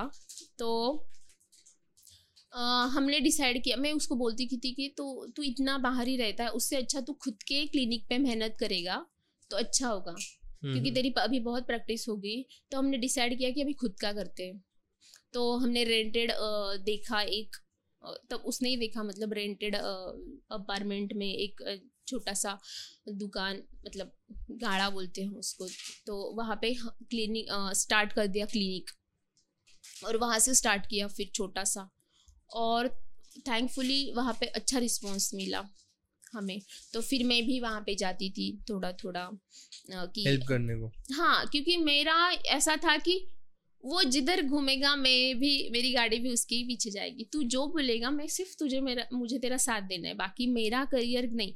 तू सेटल होना मेरे लिए इम्पोर्टेंट है। तू हम्म, सेटल मतलब मैं सेटल ऐसा हम्म। था मेरा गणित एक। तो वहाँ पे हमने लिया और स्टार्ट कर दिया। वहाँ पे बेसिकली गायनेक प्रैक्टिस स्टार्ट कर दी हमने। तो ऐसा धीरे धीरे करके वो भी फिर वहाँ पे ही ऑपरेशन थिएटर भी बनवाया, ये भी बनवाया, वो सब स्टार्ट कर दिया। फिर वो गवर्नमेंट भी थोड़ा करता था टेम्प्रेरी था वो तो वहाँ पे भी करता था और यहाँ पे भी। जब वो नहीं था, मैं सीखने लगी कि कैसे करता है ये, क्या मेडिसिन देता है, कैसे केयर करता है, वो भी मैं सीखने लगी। फिर उसके, मैंने, मेरा तो सब छोड़ ही दिया। तो बच्चा स्कूल जाने लगा तो मैं वहाँ पे जाके बैठती थी। फिर वहाँ पे भी ऐसे ही होने लगा कि रात रात भर हॉस्पिटल, अभी गायनक प्रैक्टिस। तो रात को भी अगर कॉल आए, सर, पेशेंट है। तो उठ के बारह बजे भी गया तो मैं कुछ नहीं बोल सकती थी और डिस्टेंस इतना था कि मैं देखने भी नहीं जा सकती थी कि क्या है क्या है। तो फिर मैंने धीरे धीरे कि अब मैं बढ़ाऊँगी वहाँ पे जाना ये वो। फिर ड्रिंकिंग की आदत हमेशा बारह एक बजे आता था तो हम नींद में रहते तो ड्रिंक करके आया मुझे पता चलता था। फिर उसने मुझे ऐसा स्टार्ट करना ये कर दिया कि ये तेरा रहम है सब तुझे ड्रिंक करना मतलब तुझे वैसा ही लगता है हमेशा। और मेरी डिप्रेशन का तब ये लेवल बढ़ गया था कि मैं चिड़चिड़ ऑफ़ कोर्स मैं करती थी, थी चिड़चिड़ापन ये मैं रात रात भर ऐसे बैठी रहती थी जब तक वो नहीं आता। हम्म, हम्म, एक बजे दो बजे बैठी रहती थी मैं। हम्म, तो उससे मेरा और ये हो गया। और मुझे ये था कि एज अ डॉक्टर तुझे ये तो पता चल रहा होगा कि मैं कुछ मुझे प्रॉब्लम हो रहा है। मैं तुझे बोल भी रही हूँ। मैं मुझे इनसिक्योर और मैं उसको बिटाती थी बोलती थी मुझे ना इनसिक्योरिटी फील हो रही पता नहीं किस बात की पर मैं बहुत इनसिक्योर फील कर रही थी। मैं दो सालों से इनसिक्योर फील कर रही थी। हम्म, हम्म, बस यही लग रहा था कि मेरे हाथ से ये चला जाएगा। क्यों? पता नहीं क्यों। मेरे पास में डायरी लाना मतलब आपको दिखाना भूल मतलब मैं दिखाना भी कि मेरा लिखा है लिटरली कि पता नहीं मुझे क्यों इनसिक्योर हो रहा है। मैं मुझे पता ही है मेरे कहीं नहीं जाएगा मुझे छोड़ के बट पता नहीं मुझे क्यों हो रहा है। हमेशा बस यही लिख रहे- लिख लिखा था मैंने। बोल सकते हैं इसको कि आपको पता चल रहा था कि लाइक मतलब झलक आ रही थी कि कुछ होने वाला है कुछ गलत होने वाला है। गलत हाँ बट एनजाइटी नहीं मतलब डर नहीं लगता था बट आपको एक अलग टाइप की श्योरिटी थी कि हम्म। ये कुछ हो सकता है गलत। हाँ तो उस वजह से चल के और मैं ना मेरा इतना ट्रस्ट और ये कुछ झूठ बोल रहा है मुझसे ये भी। और मेरा उस पर ट्रस्ट इतना था कि मेरा मेरे इंस्टिंक्ट पे ट्रस्ट नहीं था कि मैं ही कुछ गलत सोच रही हूँ इसलिए मुझे ट्रीटमेंट की ज़रूरत है। ये बिल्कुल सही है। यहाँ तक था मेरा ट्रस्ट उसने ये मैनिपुलेट किया था कि ये ऑटोमेटिकली हो गया था? पता ही नहीं मुझे अभी भी नहीं पता कि क्यों हो रहा था ये। बिकॉज़ आपने अभी जस्ट दो सेकंड पहले तीन सेकंड पहले कहा कि वो एक आपको बोलता था कि ये वहम है और हाँ ये हाँ हाँ ये बोलता था मैं बोलती थी ना कि तेरा बाहर कुछ है तू इतना बाहर रहता है तेरा बाहर कुछ है तो बोलता है था कि नहीं तेरा रहम है ये सब कुछ मेरा कुछ नहीं है ऐसा बाहर। तो सिर्फ़ मुझे ड्रिंक करनी है और मुझे दोस्त पसंद है। बस इसलिए मैं तुझसे झूठ बोलता हूँ। मैनिपुलेशन था कहीं था। बोल सकते हैं। और क्योंकि उसको दोस्त बहुत पसंद थे। कहीं जा रहा था। हाँ तो वही तब तक तो मुझे बिल्कुल नहीं क्योंकि ट्रस्ट तो इतना था मुझे कि जो ये बोल रहा है वो सही है। वो बोलता था मुझे सिर्फ़ मैं दोस्तों को मिलने जाता हूँ और हम्म, फिर जब जब मैं यहाँ पे आती थी मेरी मम्मी के पास सैटरडे संडे फिर हम्म। इतनी दूरियाँ बढ़ गई बाद में। पहले तो वो मेरे साथ आता था फिर बाद में तो वो आना भी बंद कर दिया कि तू जा। हम्म, तो क्योंकि हाँ, हमारा हॉस्पिटल फिर जैसे स्टार्ट हुआ ना इतना अच्छा स्टार्टअप हुआ हॉस्पिटल का कि हमारा इनकम अचानक से बहुत अच्छा होने लगा फिर। स्टेबलाइज होने लगा। स्टेबलाइज होने लगी हम मतलब हमने फिर खुद की फोर व्हीलर भी ले ली तब। थी तब, पुरानी थी। तो अच्छा इनकम होने लगा हमारा। लेकिन उसके, मैंने फिर मैं उसको समझाती थी कि तू अगर ऐसे ड्रिंक करेगा मतलब ये एज है, अभी मिला है तो तू क्यों ड्रिंक करता है? और हाँ जब मैं कॉल करके मेरी मम्मी को, सासू को बताती थी ना तो वो बोलती थी अरे वो डॉक्टर है वो कुछ ब्लड वगैरह देखता है ना उनको ज़रूरत रहती है। और नाइन्टी परसेंट लोग पीते हैं क्या तेरा ही अकेली का हस्बैंड पीता है? ये आंसर था उसका। से थोड़ी रहता है ब्लड देखता है इसलिए दारू हाँ पीने का। तो मैं बोलती थी क्या लेडी नहीं है डॉक्टर कोई लेडीज़ डॉक्टर ही नहीं है? नहीं like every female bleeds every month every month हर हर औरत बेवड़ी होनी चाहिए फिर। ऐसा कि थोड़ी रहता है कुछ भी। क्या लॉजिक है वो?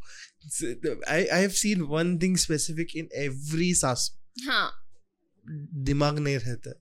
हाँ और डिफेंड करना है बस अपने बड़- बच्चे को। बेटे को। कुछ भी हो जाए कुछ भी गलत कितना भी गलत हो डिफेंड करना है उसको उनको। I think someone is calling you so यही सब चालता मतलब ये सब चल रहा था जब तो एक पॉइंट आया रहेगा ना कि आप आप डाउट आया रहेगा कि कुछ चल रहा है बाहर। हम्म। क्या था? हाँ अम, तो जैसे कि उसकी प्रैक्टिस आइनैक थी तो ऐसे भी नहीं था कि वो मेरा फ़ोन देखता था मैं उसका फ़ोन भी ऐसा कुछ रिस्ट्रिक्शन उसने भी नहीं किया था।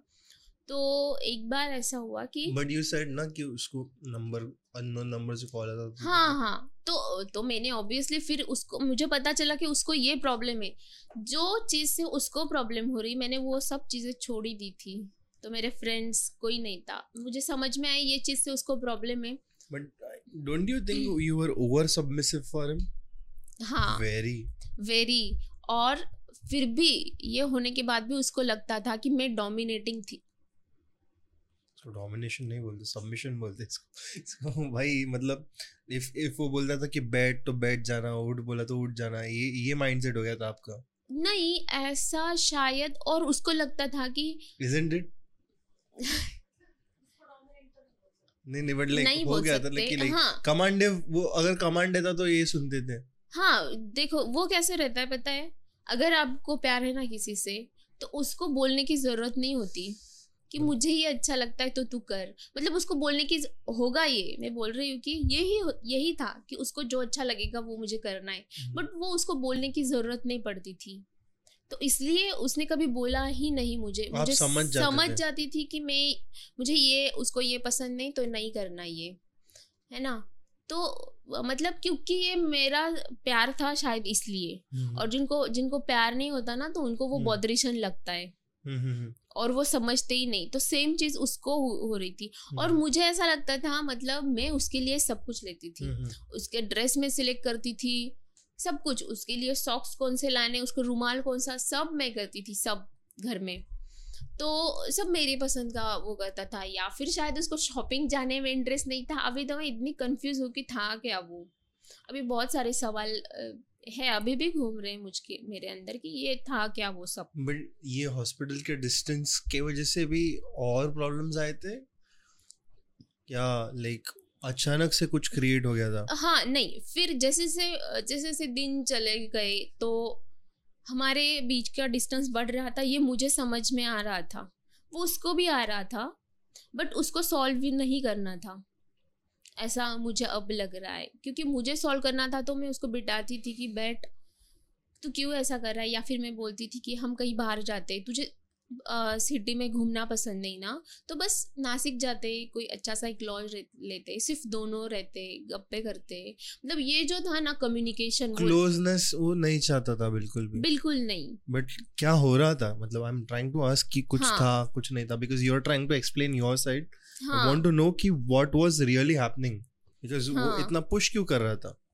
वो तो वही मुझे भी नहीं समझ में आ रहा उसको लगता था कि मेरा जो भी है पॉजिटिवनेस वो उसको बॉदरेशन लगने लगा। उसका अफेयर था बाहर? तो तब तो नहीं था बट हाँ एक इंसिडेंस मुझे याद वही मैं अभी बताने जा रही थी कि एक दिन उसका कॉल मतलब अ, वो ना फ़ोन पे बात कर रहा था तो वेटिंग पे तो आता था तो मैं उस पर भी नहीं ऑब्जेक्शन लेती थी। अगर वो बोल रहा है मुझ पे शक करती थी तो मैं हमेशा देखती ना कि क्या है। बट मुझे मैंने बोला मेरे इंस्टिंग बहुत अच्छी है मुझे नहीं पता सच में या फिर हर वाइफ की होती है वो। हम्म, वो- कि वो अगर वेटिंग पे आया तो मैं समझ जाती थी कि बट एक दिन ऐसे कि एक दो दिन मुझे वेटिंग पे आया तो मुझे ऐसा लगा कि पता नहीं शायद वो मुझसे झूठ बोल रहा है।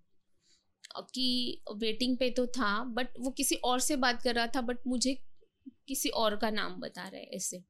तो ऐसे ही मुझे डाउट बहुत एकदम कॉन्फिडेंटली नहीं बट डाउट आया और वो घर पे आया रात को ग्यारह बजे। और आते ही मोबाइल रखा वॉशरूम चला गया। और मैंने जैसे कि बोला हमारा लॉक वगैरह ऐसा नहीं नहीं, था। था सो- सब तो मैंने ऐसे ही देखा तो वहाँ पे कोई नंबर था नहीं। तो एक सिस्टर का कॉल था उससे बात कर रहा था मैं ऐसे। तो मुझे पता नहीं क्या हुआ उस दिन मैंने ट्रू कॉलर में गई मैं उसके ही मोबाइल के। तो ट्रू कॉलर पे डिलीट किए हुए नंबर दिख जाते। तो मुझे एक नंबर ऐसा दिखा जो यहाँ से तो डिलीट है लेकिन अभी अभी वो नंबर पे बात हो रही थी। तो ऑब्वियसली फिर वो तो है ही ना डाउटफुल है। तो फिर मैंने और मेरा ऐसा मेरे मन में नहीं रहता। मैंने डायरेक्टली उसी टाइम पे पूछ लिया कि ये नंबर किसका है? फिर तूने डिलीट क्यों किया? रात को ही उसी टाइम तो डर गया। तो वो बोला कि अरे फिर तू तो इतनी परेशान करती फिर तू और पूछती कि क्यों बात करी? वो तो सिस्टर है और उसकी बहन एडमिट है। तो वो मुझसे एडवाइस ले रही हॉस्पिटल की सिस्टर सिस्टर्स रहती ना हॉस्पिटल की वो मेरी यहाँ पे एक सिस्टर थी तो उसकी बहन एडमिट है उसको डिलीवरी के लिए और उसका बीपी बहुत रेज है तो वो मुझसे एडवाइस ले रही थी। तो कहाँ पे? तो बोली पूना में। तो फिर तू कैसे क्या यहाँ से एडवाइस दे सकता है? और तू ऐसे एडवाइस बहुत सारे लोगों को देता है तब तो तूने नंबर डिलीट नहीं किया। तो ये क्यों किया? और कंटिन्यूसली आपकी बहुत टाइम से बात हो रही है। है ना चार दिन पहले तीन दिन के कॉल लॉग दिखते थे तो एक एक घंटा हो आधा घंटा पंद्रह बीस मिनट ऐसा कुछ बोला। तो तूने डिलीट नहीं करने चाहिए थे फ्री है। तो बैठ ही जाता है ना ऑब्वियसली दिमाग में वो। तो मैंने वो नंबर ले लिया। आ, मैं पहचानती थी वो सिस्टर को मतलब पहले थी वो गवर्नमेंट में मैंने देखा था उसको। तो फिर मैंने उसका नंबर लिया और मैंने उसको कॉल किया तुरंत ही। मैं रिएक्ट करती हूँ जल्दी से। तो मैंने तुरंत उसको कॉल लगाया कि तू क्या था? तो बोले कि, नहीं मैम, आप जो समझ रही हो वैसा कुछ नहीं है। तो मैंने उसको डांट दिया फिर कि तू, तेरी बहन का वहाँ पे बहुत अच्छे अच्छे डॉक्टर है पूना में। तो पूना में गवर्नमेंट हॉस्पिटल में सिस्टर है तो वहाँ पे तू एडवाइस लेना, तू इतने दूर मेरे हस्बैंड से क्यों ले रही है? तो उसने बोल दिया, सॉरी सॉरी मैम, ऐसा कुछ नहीं है, ये, वो। तो मेरे दिमाग से तो वो जा ही नहीं रहा था ऑब्वियसली तो फिर मैंने मतलब थोड़े एक दो दिन मैंने ये किया मतलब मैं जागती मैंने बोला ना कि मैं डिप्रेशन में भी चली गई थी और मैं जागती रही। तीन दिन तक मैं जागी रही कि क्या था क्या था क्या होगा क्या ओवर थिंकिंग ओवर थिंकिंग बहुत। तो लेकिन ठीक है तीन दिन चला वो। तो फिर उसके बाद उसने भी छोड़ दिया मैंने भी छोड़ दिया। बट वो कहीं पे था तो था कि मैं उसके ट्रू कॉलर पे मैंने कुछ जियो पे नंबर दिख जाते डिलीट किए हुए। तो हम्म। वो मेरे मोबाइल में फिर मैंने ये किया कि सेव किया हम्म। हाँ मुझे दिख जाते थे कि वो किससे बात कर रहा है। हम्म, ऐसे। तो वो फिर मैटर वहीं पे क्लोज हो गया। मैंने उसके बाद उससे बात नहीं की वो बारे में ना किसी को बताया। फिर जब मैं एक, एक कुछ दिनों बाद हम, हमारे हॉस्पिटल में एक सिस्टर जॉब करती थी बहुत सालों से अकेली। उसकी शादी हो गई फिर बाद में। और एक बार ऐसा हुआ कि मैं मेरे मायके में आई थी नासिक में। और मेरे आती पहले वो कब भी कॉल नहीं करता था। तू कहाँ है? पहुँची? मैं बोलती थी कि तू कॉल की कर मुझे अगर मैं कहीं पे चली गई तो? तो वो बोलता था कोई बात नहीं। फिर ऐसे कुछ दिन हो गए कि वो हमेशा कॉल कर पहुँची तू?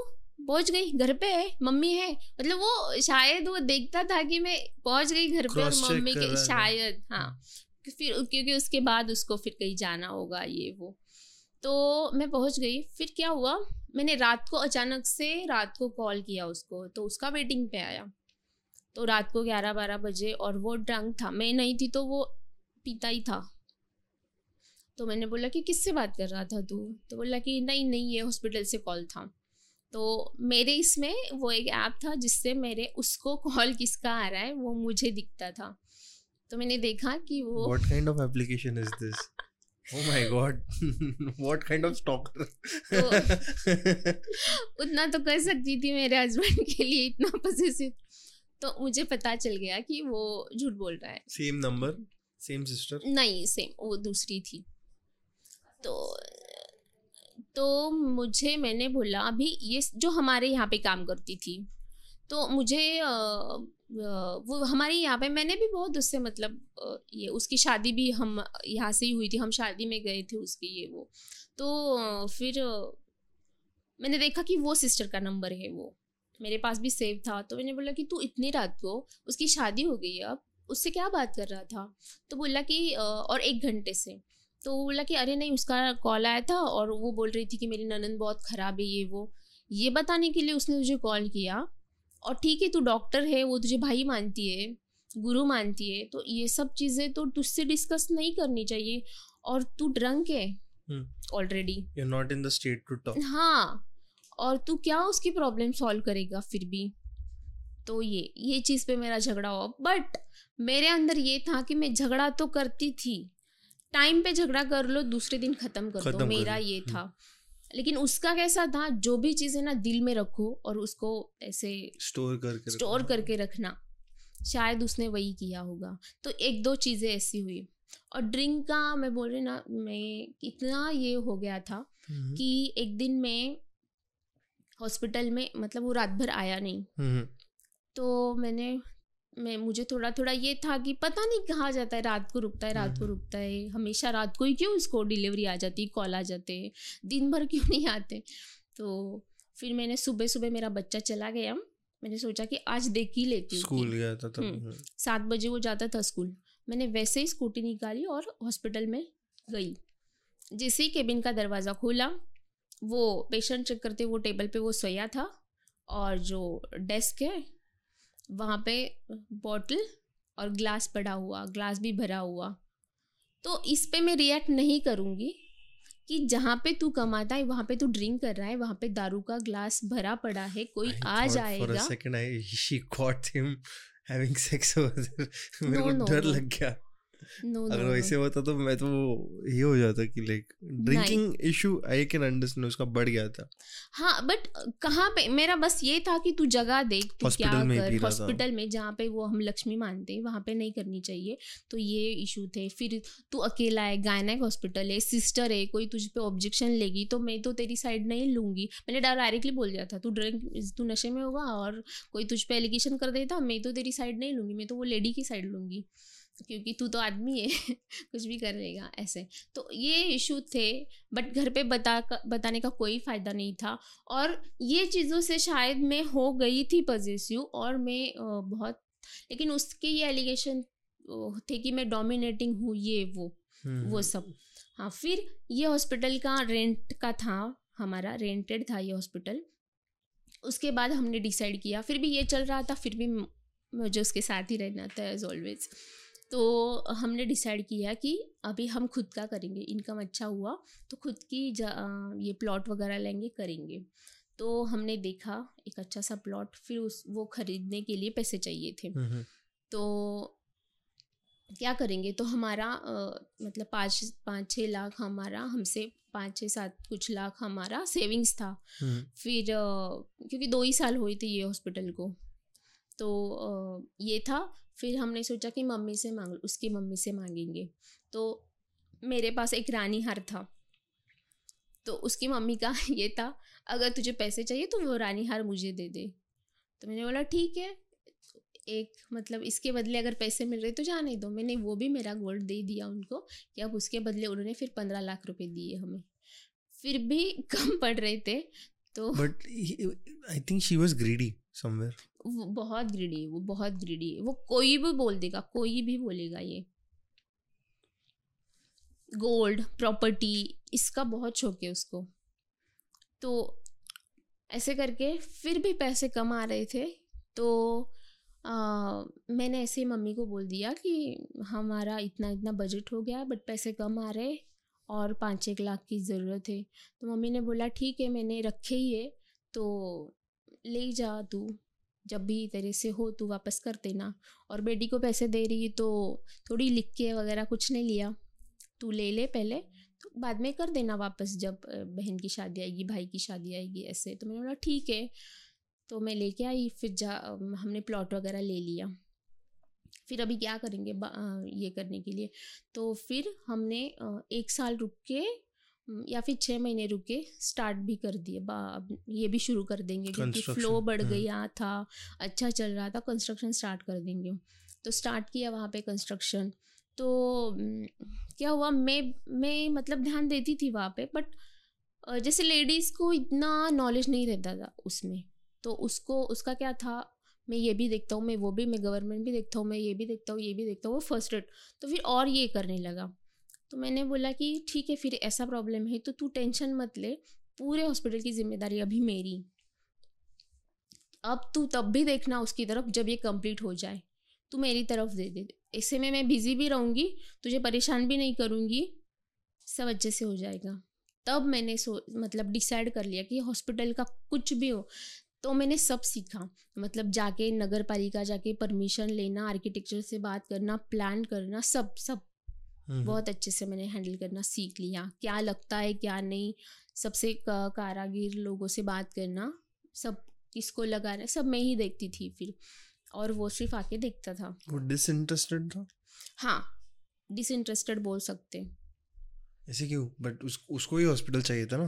हॉस्पिटल तो चाहिए था बट मुझे ऐसा लग रहा है कहीं ना कहीं जहाँ पे मैं इन्वॉल्व थी ना उसको वहाँ पे नहीं आना था। शायद ऐसा था या फिर मुझे बिज़ी करके उसको कहीं और बिज़ी होना था पता नहीं था।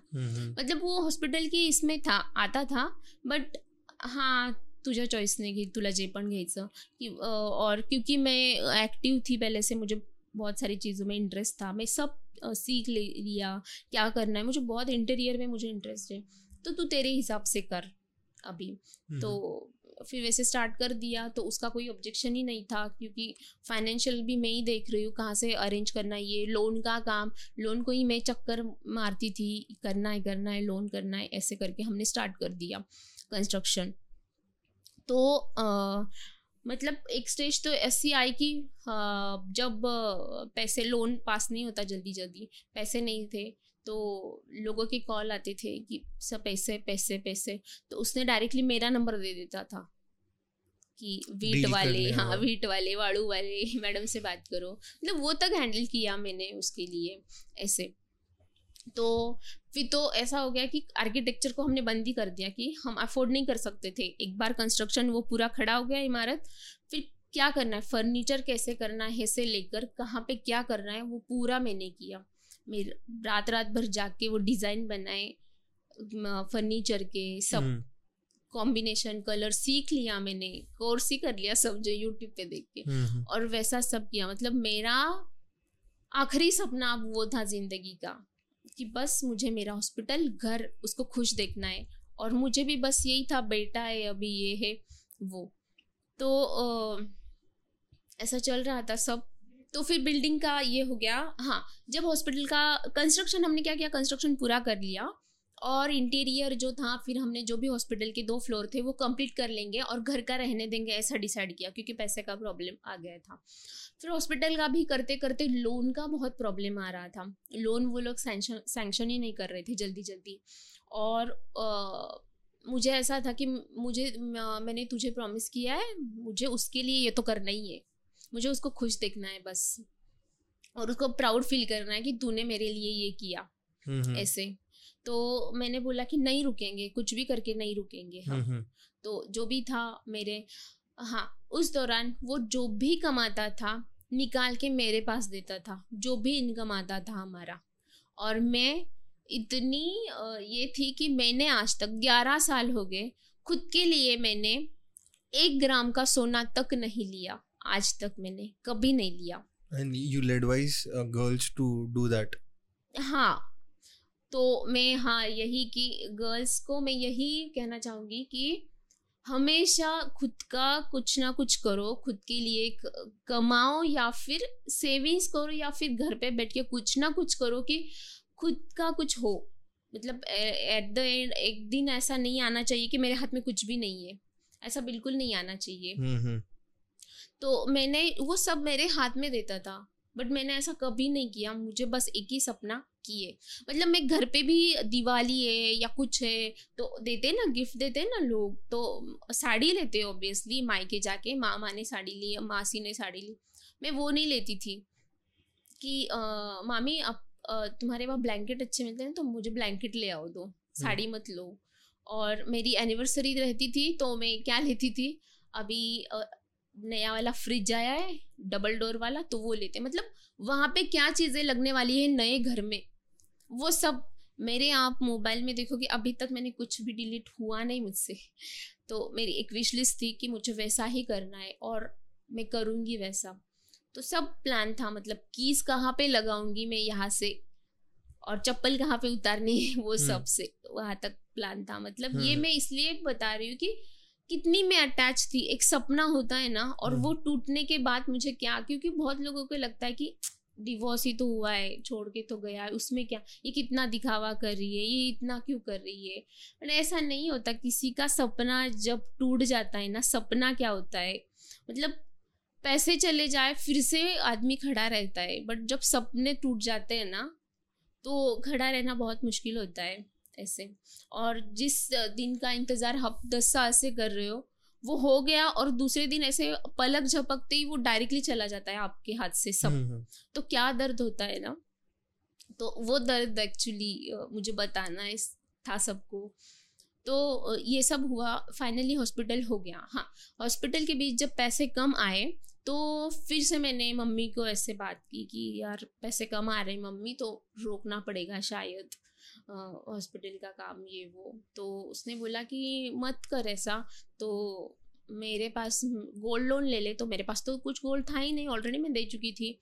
तो अपनी सास से मांग ले। तो मेरी सास को उसने फ़ोन किया कि, मम्मी, मुझे गोल्ड लोन लेना है तो तेरा गोल्ड दे दे मुझे एक साल के लिए। तो बोली कि, नहीं नहीं, मुझे रिटायरमेंट के लिए लगेगा। मैं नहीं दे सकती। ऐसे। तो उसने बोला, ठीक है, चलो। तो फिर मेरी मम्मी को कॉल किया।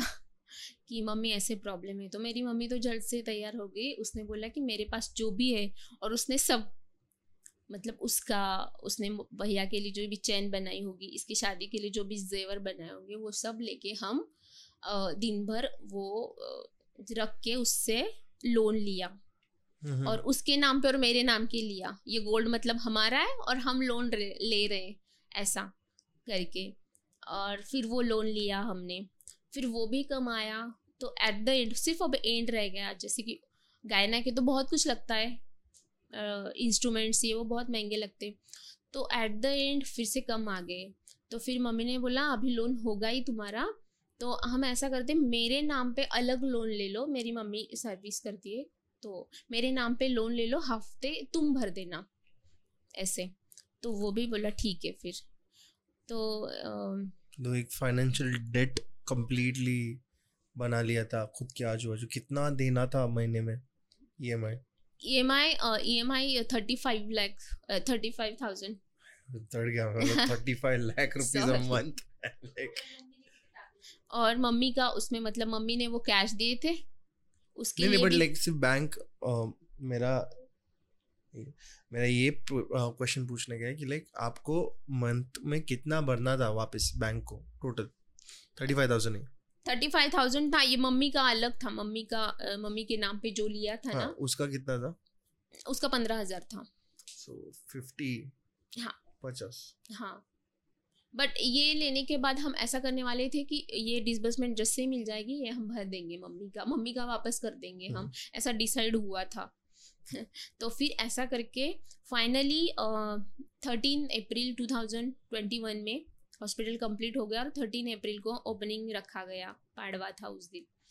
तो ओपनिंग जैसे ही किया मतलब अ, अच्छा हुआ सब सब कुछ अच्छा हुआ। ओपनिंग के दिन का वीडियो है मेरे पास।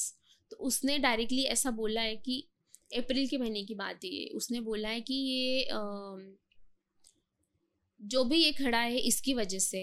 इसके इसके पीछे मेरा कोई भी हाथ नहीं ये रात दिन सोई नहीं है इसकी वजह से ये हॉस्पिटल खड़ा हुआ है। इसलिए मैं उसको थैंक यू बोलना चाहूँगा। हम्म। ऐसे उसका स्पीच है मेरे पास। और फिर स्टार्ट हो गया अप्रैल में फिर मैं ज़्यादा आने लगी हॉस्पिटल में। फिर घर का ऊपर ही हम शिफ्ट होने वाले थे घर का पूरा हो जाता तो। तो फिर कुछ कितना बड़ा हॉस्पिटल था? थ्री थ्री थ्री फ्लोर्स का था। मतलब वहाँ पे लिफ्ट वगैरह तक थी। ओके सो बिग प्रॉपर्टी हाँ लिफ्ट वगैरह। और फिर ऊपर हमारा रहने के लिए हमने किया था। पेंट हाउस टाइप हाँ। ऐसे। तो उसका इंटीरियर बाकी था। तो एक दो महीने हमने डिसाइड किया कि एक दो महीने रुकते हैं, थोड़ा इनकम आने देते फिर। फिर एक दो महीने रुके तो हमारा फिर अच्छा खासा इनकम आने लगा यहाँ से ज़्यादा, क्योंकि स्पेशल रूम था ओटी था रूम्स बढ़ गए तो ऑटोमेटिकली सब बढ़ गया तो अच्छा इनकम आने लगा। मतलब हमारा अप्रैल मई जून जुलाई अगस्त मतलब ये दो तीन इसमें हमारा आप समझो कि सबकी देनेदारी होगी भी मतलब बहुत सारे लोग तो हम ऐसे ही कि आपका बाद में देंगे, ये करके। वो तो मैंने ही मैनेज किया था। इसको इतना अभी देंगे, उसको इतना बाद में देंगे और मैं ही सबसे बात करती थी। ऐसा कर करके फिर हमारी सेविंग्स भी हो हो रही थी, पाँच छः लाख सेविंग्स भी हो गई चार पाँच महीनों में। तो और डिसबर्समेंट भी सेकेंड मिल मिल गई हमें। तो डिसाइड किया कि अभी ऊपर का स्टार्ट कर देते। घर का इंटीरियर स्टार्ट कर देते। ऐसे डिसाइड किया। हम्म। फिर वो डेट थी सितंबर सत्रह सितंबर। तो वो और मैं वो बोला कि मेरे फ्रेंड है।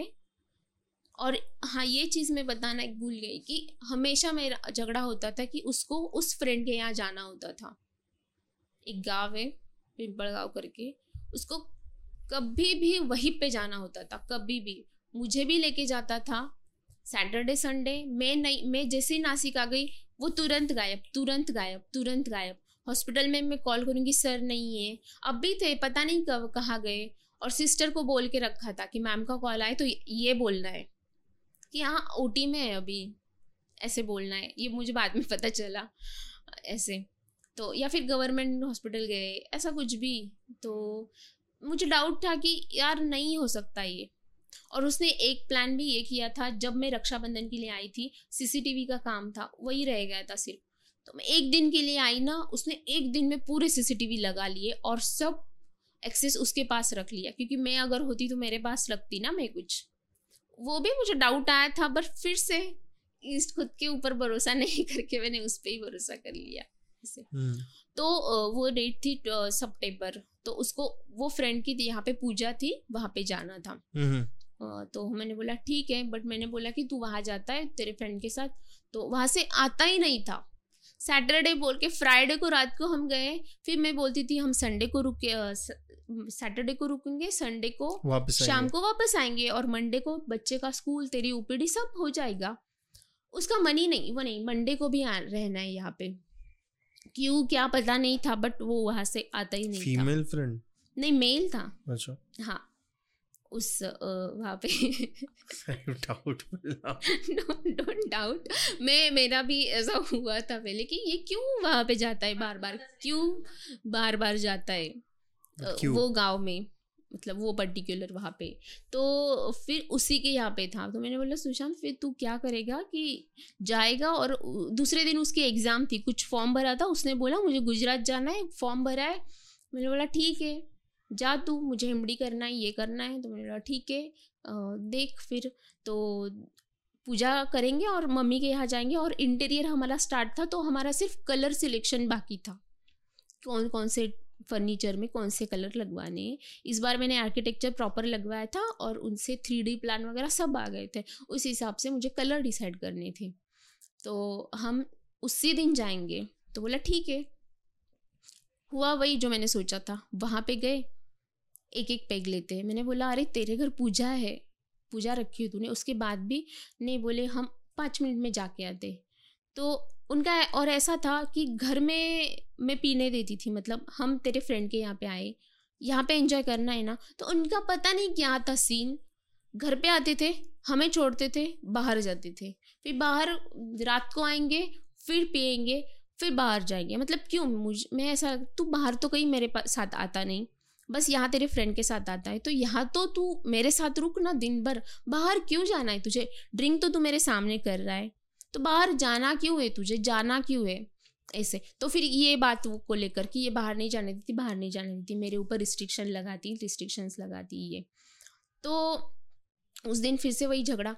फिर वो एक अकेला बाहर चला गया मुझे वहाँ पे छोड़ के। तो मैंने बोला तू कहाँ गया था बाहर छोड़ के मुझे? तो बोला नहीं नहीं काम था कुछ। क्या? तो वही अभी बाद में समझेगा क्या काम था। मुझे भी नहीं पता था वो क्या क्या काम था। तो फिर हम्म। ऐसे फिर से आया और उसको फ़ोन किया कि तू नीचे आ जा जल्दी से उसके फ्रेंड को। फिर मैं भी मैं समझ गई उसका कॉल है। मैं उसके अभी एकदम रग रग से वाकिफ हो गई थी। तो मैंने बोला उसका कॉल है ना? क्यों बुला रहा है नीचे? फिर से बाहर जाना है। अभी हमें यहाँ से नासिक निकलना है और घर पे मेरी मम्मी है, मेरे भाई बहन है तो ड्रिंक करके नहीं जाना है वहाँ पे ड्राइव करके जाना है हमें तो नहीं जाना है ड्रिंक करके। तो बस उसको बहुत गुस्सा आया, उसने बोला, ठीक है, चल गाड़ी में बैठ। तो मुझे लगा, ठीक है, गुस्सा है। तो मैंने फिर, मैं बैक टू नॉर्मल तुरंत हो जाती थी उसके साथ। मुझे, मैं सहन ही नहीं कर पाती थी कि वो मुझसे गुस्सा है। तो मैं बैक टू नॉर्मल बट वो बात नहीं कर रहा था। मैंने सोचा, जाने तो करें, करेगा बात। मैं गई वहाँ पे हम ऊपर गए बैग वैग रखी तो वो तुरंत बाहर जाने लगा। तो मेरे भाई को मैंने बोला कि जा तेरे जुजू थोड़ा गुस्सा है तो उनसे बात कर। वो गया और फिर ग्यारह बजे मैंने कॉल किया कि क्या हुआ? क्यों नहीं आ रहे खाने के लिए? तो बोला कि तो फिर वो मेरा भाई तो ऊपर आ गया। मैंने बोला जीजू कहाँ है? तो बोले कि वो बोले कि मैं पाँच मिनट में आता हूँ। फिर मैंने उसको कॉल किया कि क्या हुआ? ड्रिंक करने जा रहे हो? हम्म, तो बहुत फिर उसने एकदम गालियाँ देना स्टार्ट कर दिया मुझे। एकदम से मैंने बोला, हुआ क्या है तुझे? तुझे रुकने नहीं दिया? तो इतना क्यों गुस्सा हो रहा है तू? तो ठीक है सॉरी मैं उसके लिए सॉरी बोलती हूँ अभी। बट हमारा डिसाइड था कि नहीं रुकना है वहाँ पे। तो मैं बोला, नहीं आना है, मुझे तो नहीं आना है अभी। मैं अभी जा रहा हूँ। तो मैं भी फिर थोड़ा चिढ़ गई तो मम्मी भाई बोले कि अभी तू चिढ़ मत, उस पर रहने दे उसको, जाएगा कहीं फ्रेंड के घर पे। तो ग्यारह बज गए। फिर मैंने तो वो चला गया।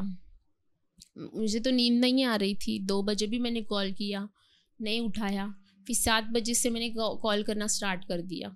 नहीं उठाया। आठ बजे नहीं उठाया। नौ दस बजे तक।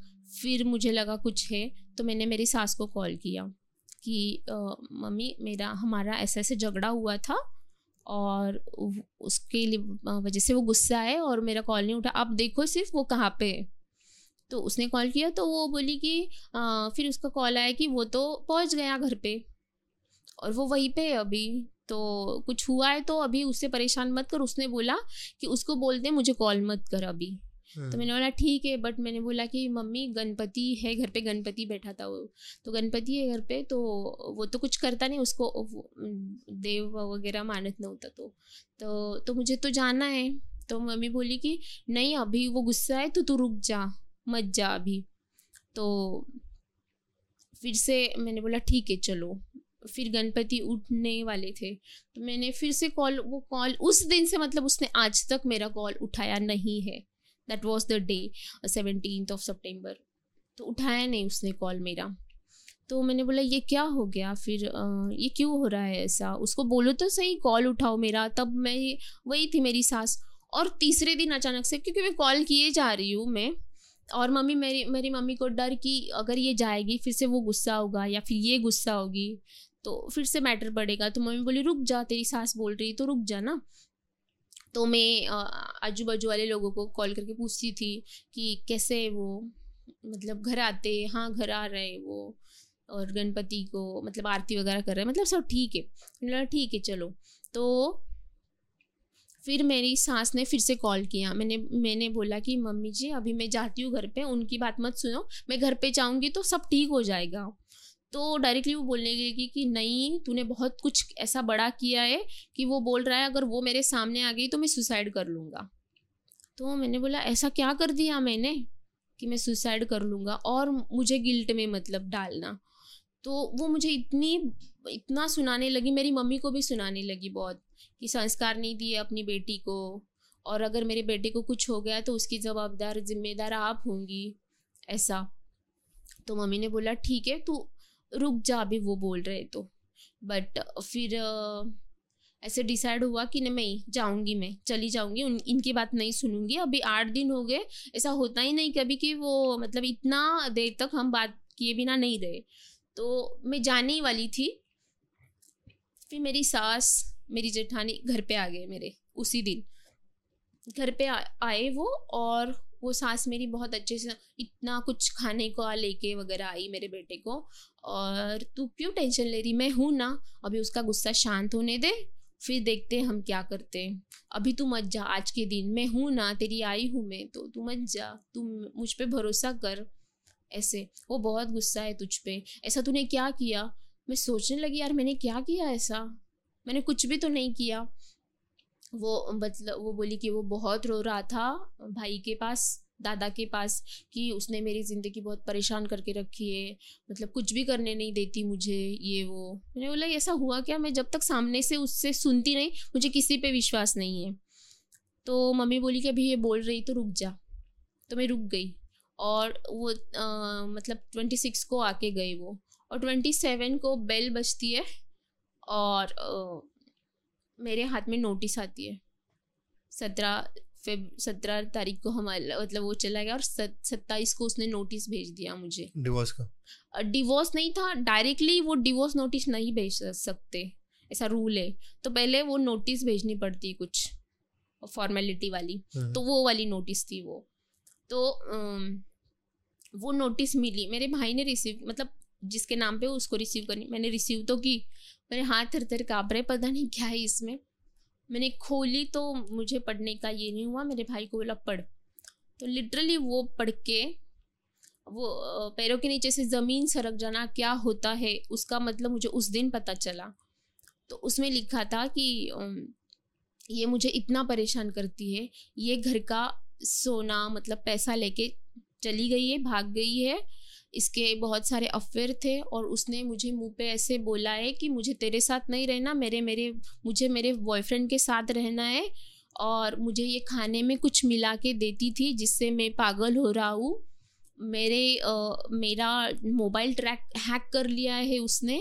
मुझे बहुत क्या बोलते टॉर्चर करती है मेंटली फिजिकली टॉर्चर करती है।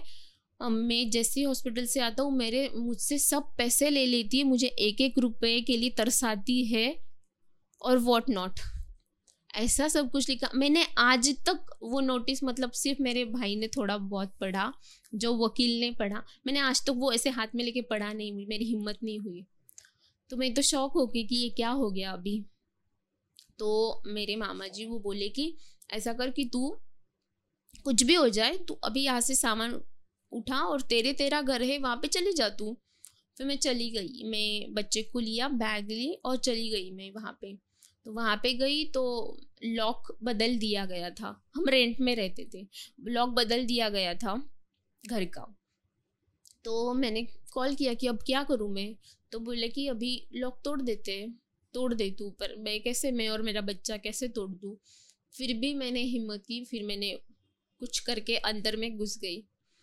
और अंदर जाने के बाद मैंने देखा कि मेरे सब डॉक्यूमेंट्स गायब थे और जहाँ पे मैं पैसे रखती थी नॉर्मली। हम लोग कैसे होते हैं कि पैसे कबर्ड में नहीं रखते कहीं पे एक अड्डा होता है वहाँ पे रखते हैं पैसे तो पैसे मैंने देखे। वहाँ पे पैसे नहीं थे मेरे डॉक्यूमेंट। भी नहीं थे घर में वो चीज़ें मिसिंग थी तो फिर मैंने बताया ऐसे मम्मी को कि ये ये मिसिंग है ऐसे। तो फिर मैंने फिर भी कुछ रिएक्ट नहीं किया।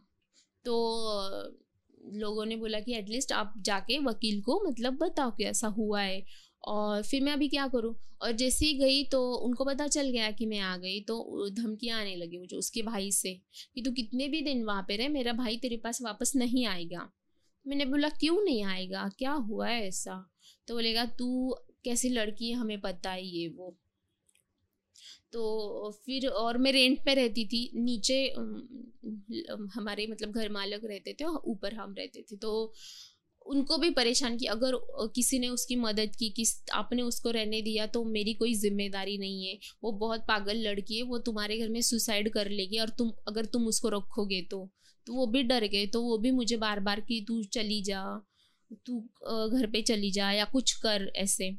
फिर दो दिन में वही, फिर भी मैं वही रही।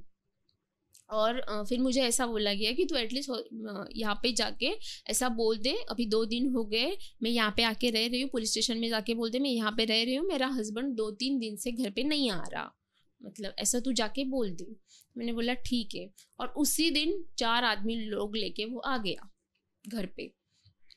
डायरेक्टली आया, अंदर गुस्सा और मुझ पर मेरे पाँच लाख रुपए कहाँ ऐसे मतलब मैं इतना कि ये वो आदमी है जिससे मतलब मैंने अलग ही रूप देख रही हूँ उसका।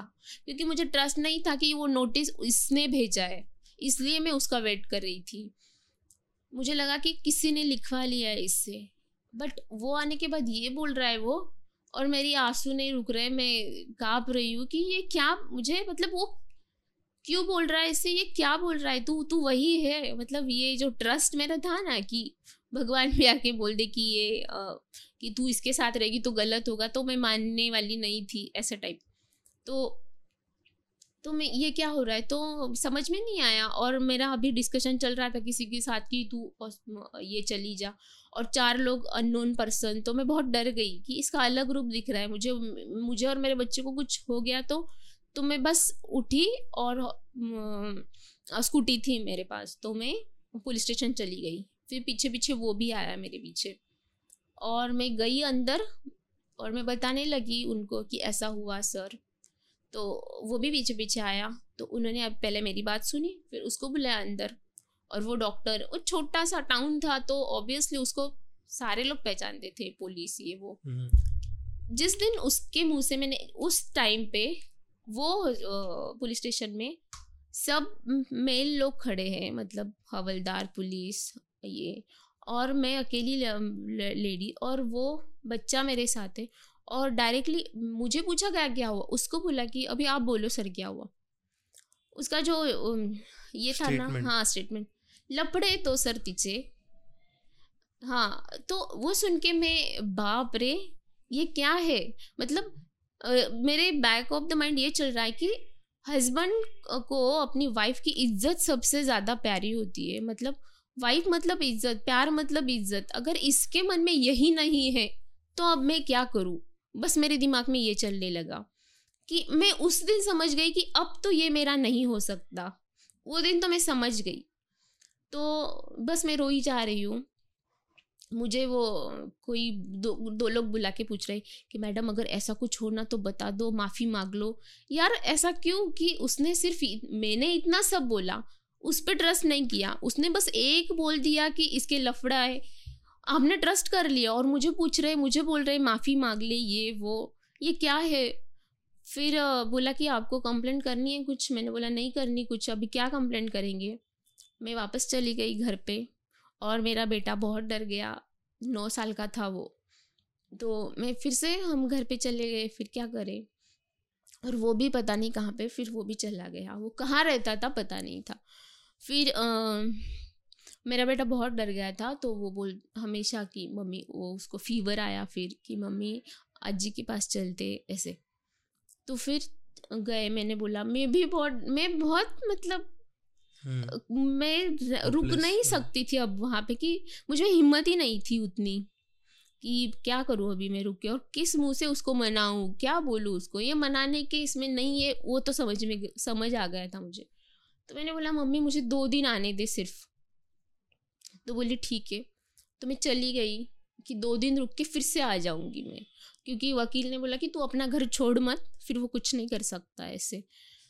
तो मैं चली गई मम्मी के पास दो दिन रुक के। मम्मी, आ जाऊँगी। राघव को समझा के वापस आ जाएँगे हम।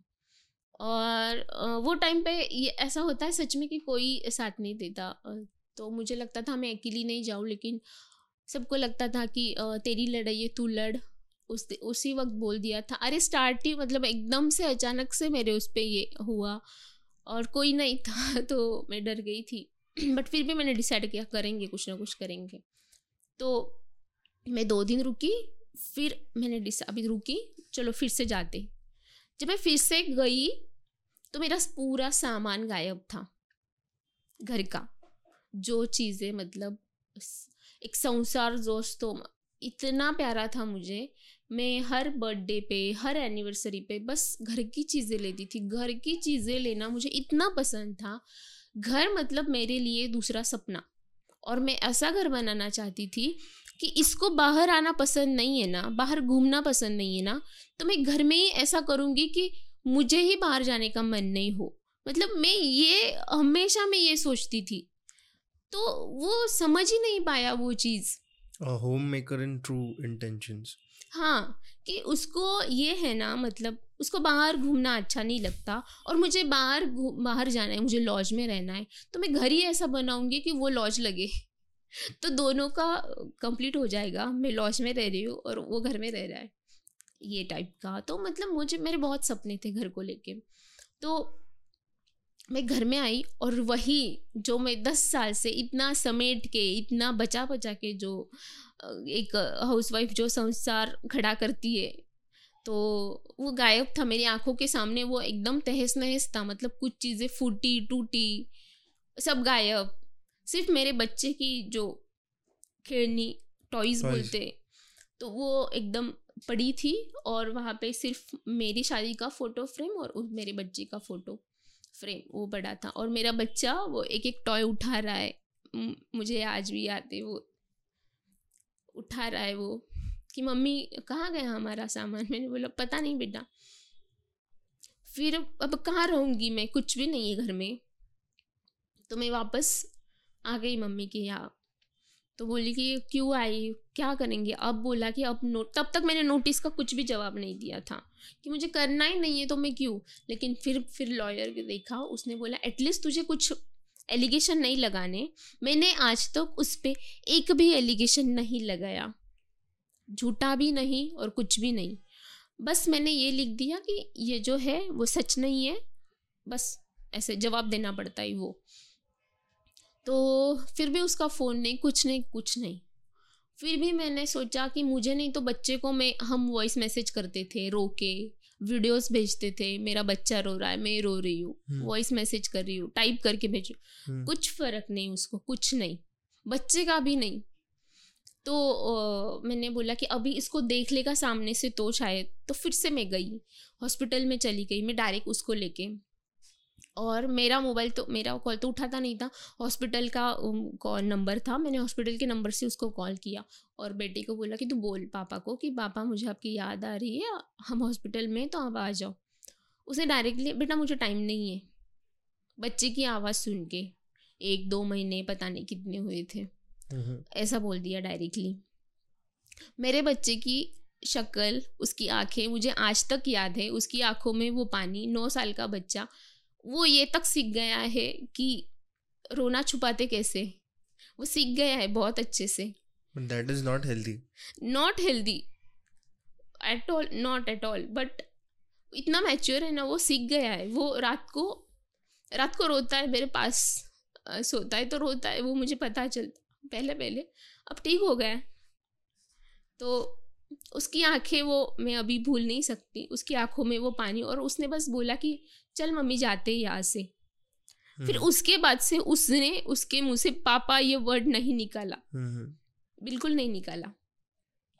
तो मैं चली आई और अब क्या करेंगे? फिर आ, सब उसके बाद जो नोटिस आई उसके बाद तो मेरी सास मेरी जिठानी सबने हमें ब्लॉक कर दिया हम सबको।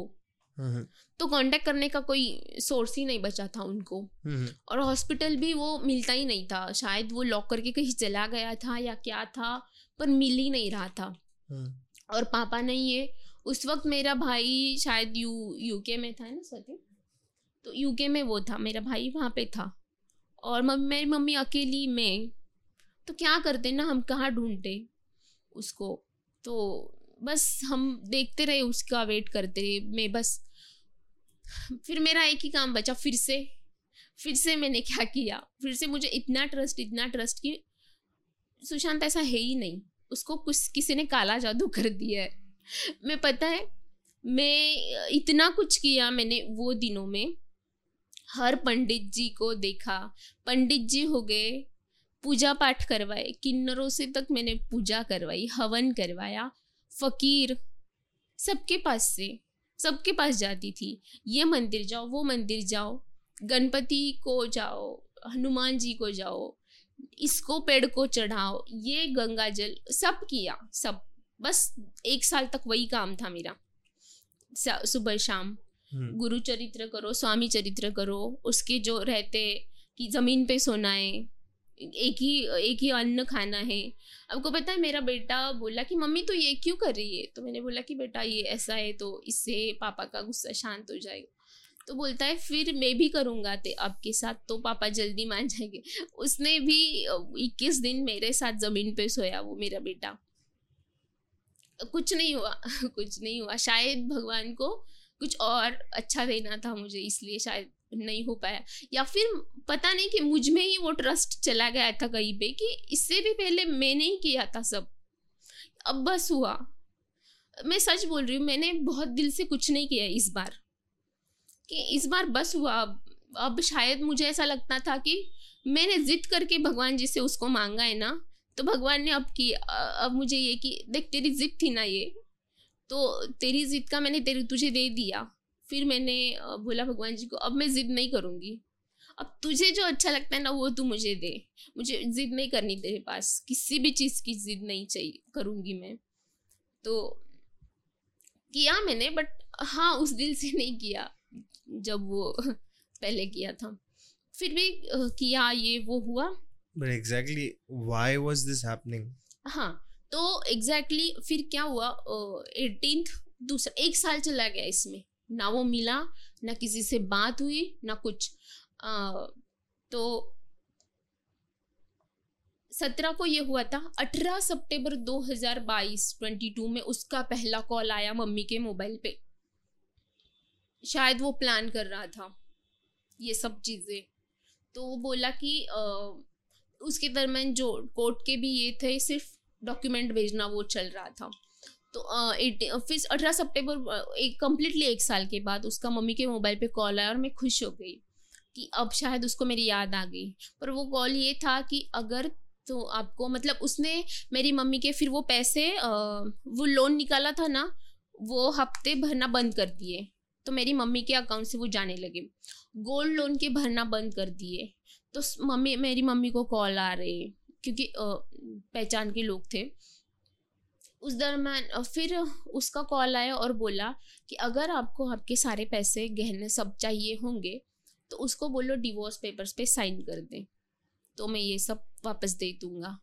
और सब लोग फर्स्ट्रेशन में थे कि पैसे भी नहीं और इसके साथ ऐसा हो रहा है। और कौन करता है ऐसा ग्यारह साल के बाद, नौ साल का बच्चा है जिसको ग्यारह साल शादी को लव मैरिज पाँच साल का रिलेशन मतलब at that time at the two thousand twenty one twenty two मेरी एज थी थर्टी टू और uh, साथ में हमारे मतलब प्लस बार रिलेशन और मैरिज करके हम साथ में थे सोलह साल। मतलब आधी ज़िंदगी तो मेरे उसके ही साथ निकल गई थी। Fifteen years of your life तो uh, ऐसे। तो उसका ये कॉल आया। तो मम्मी बोली कि अभी मिल तो लेते उसको पहले। हम्म, हम्म। तो मैंने वहाँ पे भी समझाया उसको। फिर हम कोर्ट में मिले ना पहली बार। तो मैंने डायरेक्टली उससे बोला कि देख तेरा जो भी है, तू मुझसे परेशान हुआ होगा, तेरा बाहर जो भी है, तू और एक साल ले ले, तुझे जो मज़े करने हैं, कर। एक साल के बाद मैं पूछूँगी नहीं कि तू कहाँ था, लेकिन हम साथ में रहेंगे प्लीज़ बच्चे के लिए। तो वो नहीं माना। उसने जज के सामने भी डायरेक्ट बोल दिया। इसके मॉडल जैसे फ़ोटो है, उसके फ़ोन में, देख लो आप। और मैं मैं इतनी सिंपल रहती हूँ कि मेरे घर घर में सब चिढ़ाते मुझे कि तू कैसी रहती है, ये, वो। ऐसा बोल दिया और मुझे फांसी दे दी तो भी चलेगा लेकिन मैं इसके साथ नहीं रहूँगा। मतलब फिर मैं पूरी तरह ये हो गई फिर मैं तो इतनी डिप्रेस हो गई कि अब मुझे कुछ मांगना ही नहीं था किसी से। ना उसको कुछ कहना था ना किसी और से कुछ कहना था। बस अब चलने देते जो चलना है। पता नहीं क्या होगा पर होने देंगे जो भी होना है अभी। मैंने सब रिएक्ट करना बंद कर दिया। कुछ भी नहीं किया मैंने। वो जो कहता था फिर उसका ये था कि अभी मम्मी बोली कि फिर मान ही नहीं रहा तो जाने दे अभी क्या करेंगे? तो बहुत इजीली फिर उसका उसका टारगेट अचीव हो गया। आ, पहली साइन फिर उसने बोला कि पहले साइन पे आधे मम्मी के ही पैसे सिर्फ़ मम्मी के वो गोल्ड गोल्ड वापस दे दिया। बस पहली साइन पे। आधा ही गोल्ड वापस दिया और दूसरी साइन पे बाकी कुछ मिलेगा क्योंकि उसका भरोसा नहीं था कि मैं साइन करूँगी नहीं ऐसे। तो फिर पहली साइन और जो डील करते डील उसके लिए भी मुझे नहीं बुलाया कि उसको सामने लाना ही नहीं है मुझे। मतलब जब से ये हुआ ना मैं एक बार भी उसके सामने नहीं गई और एक बार भी उसको ऐसे पूछा नहीं कि कि क्या हुआ क्या? एग्जैक्टली exactly, तू क्यों कर रहा है? क्या गलती क्या है मेरी? हुआ क्या है? तो इतने एलिगेशन और सबको यही लग रहा है कि ऐसा थोड़ी ना होता है। ऑब्वियसली अगर कोई आदमी ऐसा कर रहा है तो इसका मतलब ऑब्वियसली उसका अफेयर होगा लड़के ने कुछ किया होगा तभी तो ये कर रहा है। विदाउट एनी सॉलिड प्रूफ्स हाँ। एलिगेशन लगा एलिगेशन और कोई जाता था ना उसके सामने कि हम्म। क्या हुआ आप बताओ फिर तो वो यही बोलता था कि अरे उसके ना अफेयर थे। और मेरे पास प्रूफ है। तो मैं बोलती थी उनको कि उनको उसको बोलो कि दिखा। तो वो बोलता है कि टाइम आने पर मैं दिखा दूँगा। ना वो टाइम आया कभी ना कुछ। और जिसको जिसको ये बोला गया कि उसका फिर बस उन्होंने मान लिया क्योंकि ये मानना तो बहुत लड़की के बारे में हम्म। बस यही एक बच जाता है। लड़के से हो तो वो गलती मतलब आदमी से हो तो गलती होती है और लड़कियों से हो औरत से हो तो वो बहुत बड़ा ये बन जाता है कि है ना गुनाह ऐसे। हालाँकि वैसा था भी नहीं कुछ। और ये चीज़ें तो मैच ही नहीं करती ना। एक बार बोलता था उसका अफेयर है तो अफेयर रहता तो मैं पॉजिटिव नहीं रहती। अगर पॉजिटिव है तो अफेयर नहीं करती। दोनों में से एक ही था इसका मतलब। तो वो तो समझने वाली बात थी। बट फिर भी फिर मैंने सब छोड़ दिया मनाना बट बोलना। सब पैसे मिले कि नहीं वापस? हाँ तो फिर क्या हुआ छः महीने दे पहली साइन हुई मम्मी के थोड़े पैसे दे दिए। हाँ। और दूसरी साइन फिर छः महीने लेते नॉर्मली हमारे इसमें। छः महीने देते छः महीने के बाद ही दूसरी साइन होती है। बट अचानक सडनली उसे क्या हुआ पता नहीं। दो दिसंबर को उसका कॉल आया, तीन ही महीने हुए थे पहले साइन को। दो दिसंबर को उसका कॉल आया कि अभी के अभी मुझे डिवोर्स चाहिए। मैं अभी के अभी आपके पैसे देने के लिए तैयार हूँ बट आप अभी यहाँ पे आओ, मैंने सब सेटिंग कर ली है। आप बस आओ और मुझे साइन कर दो, मुझे जल्दी से जल्दी ये ख़त्म करना है। फिर मैंने बोला मैं तो एक लाश की तरह थी कि बोलोगे वो करूँगी। तो मैं चली गई। कहाँ साइन करना है बोल कर दी साइन दो दिसंबर और साइन कर दी बस हो गया सब क्या कर करेंगे अभी। और दस या बारह दिसंबर पता नहीं कौन सा दिन था वो मुझे वहाँ से कॉल आता है कि उसने शादी कर ली। तो एक साल हो गया। हाँ। आज एक साल हो गया पॉडकास्ट रिकॉर्ड कर रहे डेट दो दिसंबर को डिवोर्स और दस ग्यारह बारह पता नहीं किस तारीख को उसने शादी कर ली थी ऑलरेडी पर उसका अफेयर था मतलब। मतलब और जो वो फ्रेंड के पास जाता था वो उससे मिलने को। वो वो उसी गाँव की लड़की है वो। लड़की मतलब औरत है उसको एक बच्ची है और उससे? नहीं शायद उसकी पहले की कोई है वो मतलब उसकी बेटी है वो। उसके उसका हस्बैंड एक्सपायर हो गया है शायद वो। और फिर मैं मेरी सास को फ़ोन करती हूँ फिर कि वो वो हमेशा बोलती थी इसके बीच वो आती हाँ, थी। भरोसा रख भरोसा रख। हाँ भरोसा रख। और मुझे वो सुनाती थी कि संस्कार नहीं है ये वो। और जब टाइम आएगा सच सामने आएगा तब मैं बोलूँगी। और मैंने उसको कॉल किया। सीरियसली ये इट्स इट्स इट्स सो मैं एफर्ट डालने वाला था but like why would a woman not support a woman at the end of the day मेरा ये क्वेश्चन है। हाँ। और मेरा भी ये सब बताने के लिए मैं इसीलिए मैं बताना चाहती हूँ कि अगर औरत है ना, अगर एक आदमी को सपोर्ट कर सकती ना तो औरत अगर औरत को समझे और सपोर्ट कर, करे ना तो बहुत आगे जाती है औरत, बहुत। क्योंकि अभी जो मेरी लाइफ चल रही है एज अ सिंगल मदर या फिर एक एज अ वुमेन तो मैं सोचती हूँ ना मुझे बाहर मतलब थैंकफुली मुझे अभी अच्छे लोग मिल रहे बाहर एकदम जाके। और अगर कोई भी औरत अगर सपोर्ट करे ना तो वो बहुत आगे बढ़ सकती तो प्लीज़ प्लीज़ प्लीज़ मुझे मतलब यही है कि आप ये करो सपोर्ट करो। हाँ बट लाइक शादी होने के बाद आप पैसे मिले ना? हाँ मम्मी के सारे पैसे मिल गए हैं। मेरे बच्चे का क्लास फ़ीस वगैरह देता है वो। अच्छा स्कूल की फ़ीस वगैरह भरता है you are not asking any alumni for नहीं अ, नहीं मुझे दस लाख रुपए दिए गए जो कि उसके हिसाब से डिसाइडेड थे। उसने डिसाइड किए उसने ही दिए वो। सेटिंग किया था उसने? हाँ तो वही ना फिर उसकी शादी। Somewhere you are protecting him no no I am not protecting तो मतलब. सस्पेंस यही था कि मैं वही बोलने वाली थी जब मेरी सास ने ऐसे बोला कि जब सच सामने आएगा तो मैं बोलूँगी। जब मैंने उसको कॉल किया कि आप कहीं बिज़ी तो नहीं हो? बोला नहीं कहीं पे कहाँ पे? क्यों नई बहू की आने की तैयारी तो कर रहे होगे आप? बोले क्या बात कर रही है? मुझे तो कुछ भी नहीं पता। ऐसे रिएक्ट किया सबने हम्म? और उसके ही दस पंद्रह दिन बाद सबके स्टेटस पे उसका फ़ोटो था। फ़ोटो उसकी जो नई बेटी है उसका बर्थडे सेलिब्रेशन करते हुए फ़ोटो और आप सोचो वो फ़ोटो मेरे बेटे ने देखा।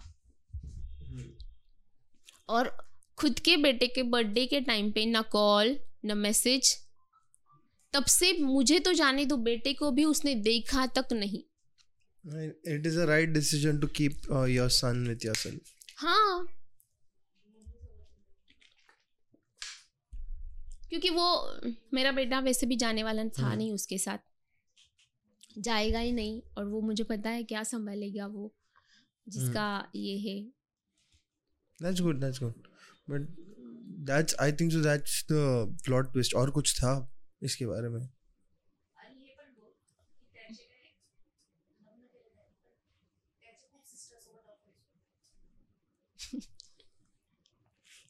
नहीं, मैं बस यही बोलना चाहूँगी कि किसी अगर शादीशुदा आदमी जो भी, अगर किसी मतलब आपको मिल रहा है और वो आप वाइफ के बारे में बोल रहा है एक्स वाई जेड वो पजेसिव है, वो शक करती है, वो ये हो तो आप भी एक औरत हो और बस ये समझो कि कि वो क्यों कर रही होगी ऐसा? शायद इसका कुछ ना कुछ है या फिर आप है ना उसको क्लैरिफाई करो एंड देन किसी आदमी के ज़िंदगी में एंटर हो वरना उसकी पता नहीं आपकी वजह से अनोइंगली शायद आप उसमें पार्टिसिपेट नहीं हो बट अनोइंगली आप हो रहे हो तो ऐसा मत करो एक औरत को औरत ही सपोर्ट कर सकती है तो ऐसा मत करो जब तक आप पूरी बात नहीं जानते उसके बारे में तब तक और शादीशुदा आदमी के पीछे जाना ही नहीं चाहिए मतलब उसका स, चल रहा है अच्छे से तो आप उसके लिए सपोर्ट करो, ना कि वो उसको छोड़ के आपके पास वो चार बातें बता दी कि मेरी वाइफ ऐसी है, वैसी है, और आपने मान लिया और चल दिया अपने स्वार्थ के लिए, अपने सेल्फिशनेस के लिए तो मत करो। औरत हो आप तो औरत कुछ भी कर सकती है। जैसे कि मैं अकेली हूँ तो मैं सीख गई हूँ सब कुछ, बच्चे को संभालना, बाहर का करना, सब कुछ सीख गई हूँ तो सब सीख सकते हैं, सब कर सकते आपको किसी आदमी के सपोर्ट की ही ज़रूरत है, ऐसा बिल्कुल नहीं है। तो आप औरत को सपोर्ट करो आप बहुत आगे जाओगी ये बोलना है मुझे So this was a basic last message that you wanted to pass. Yes I think so. And and one more thing from me कि like if be it a man or a woman मतलब आदमी हो या फिर हाँ। औरत हो शादी हो गया तो इट्स बेटर दैट अगर वो बात करने भी आए तो आप इग्नोर कर दो उसको उसका ऑलरेडी। लाइक लाइफ चल रहा है चल रहा है So, उसका even if that woman is interested और that man is interested is better that आप दूसरी तरफ़ जाओ बिकॉज़ हम्म। किसी का लाइफ खराब करना उससे अच्छा है कि you understand that you can build a relationship separately and वो फ्लरिश कर सकते या इस मतलब किसी का रिलेशनशिप ब्रेक करने से अच्छा है किसी का नया रिलेशनशिप स्टार्ट करके वो फ्लरिश करना। So that is better and I think so that is it for today दो घंटे का podcast we did and we had a mixed kind of emotions we laugh we had emotions throwing and flowing flowing uh, you for coming.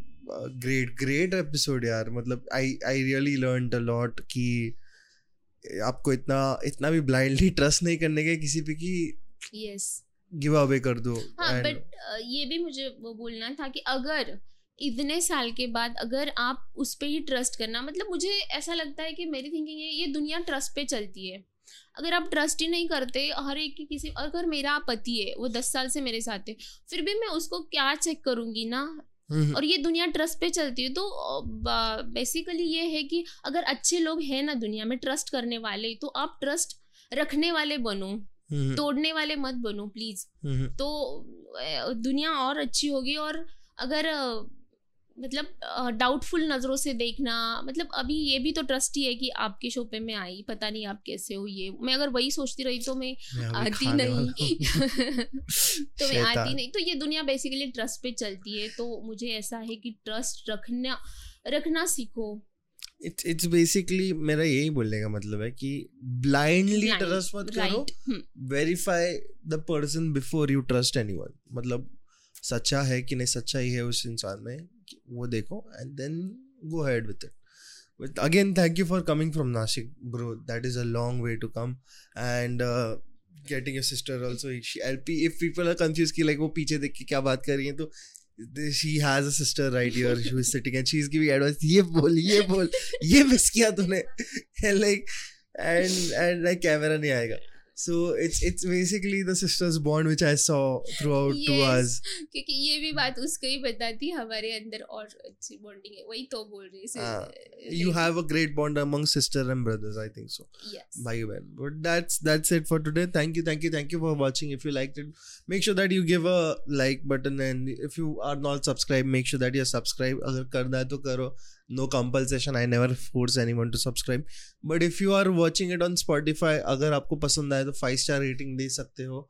और whatever kind of rating that you want and आपके आपके लिए question पूछा गया है तो उसका एक रिप्लाई दे सकते हो। आप स्पॉटिफाई लिसनर हो तो but that's it for today seven thirty already your and I I should like say bye so bye bye take care Shaba care take care whatever it is And Peace Out signing off the Shang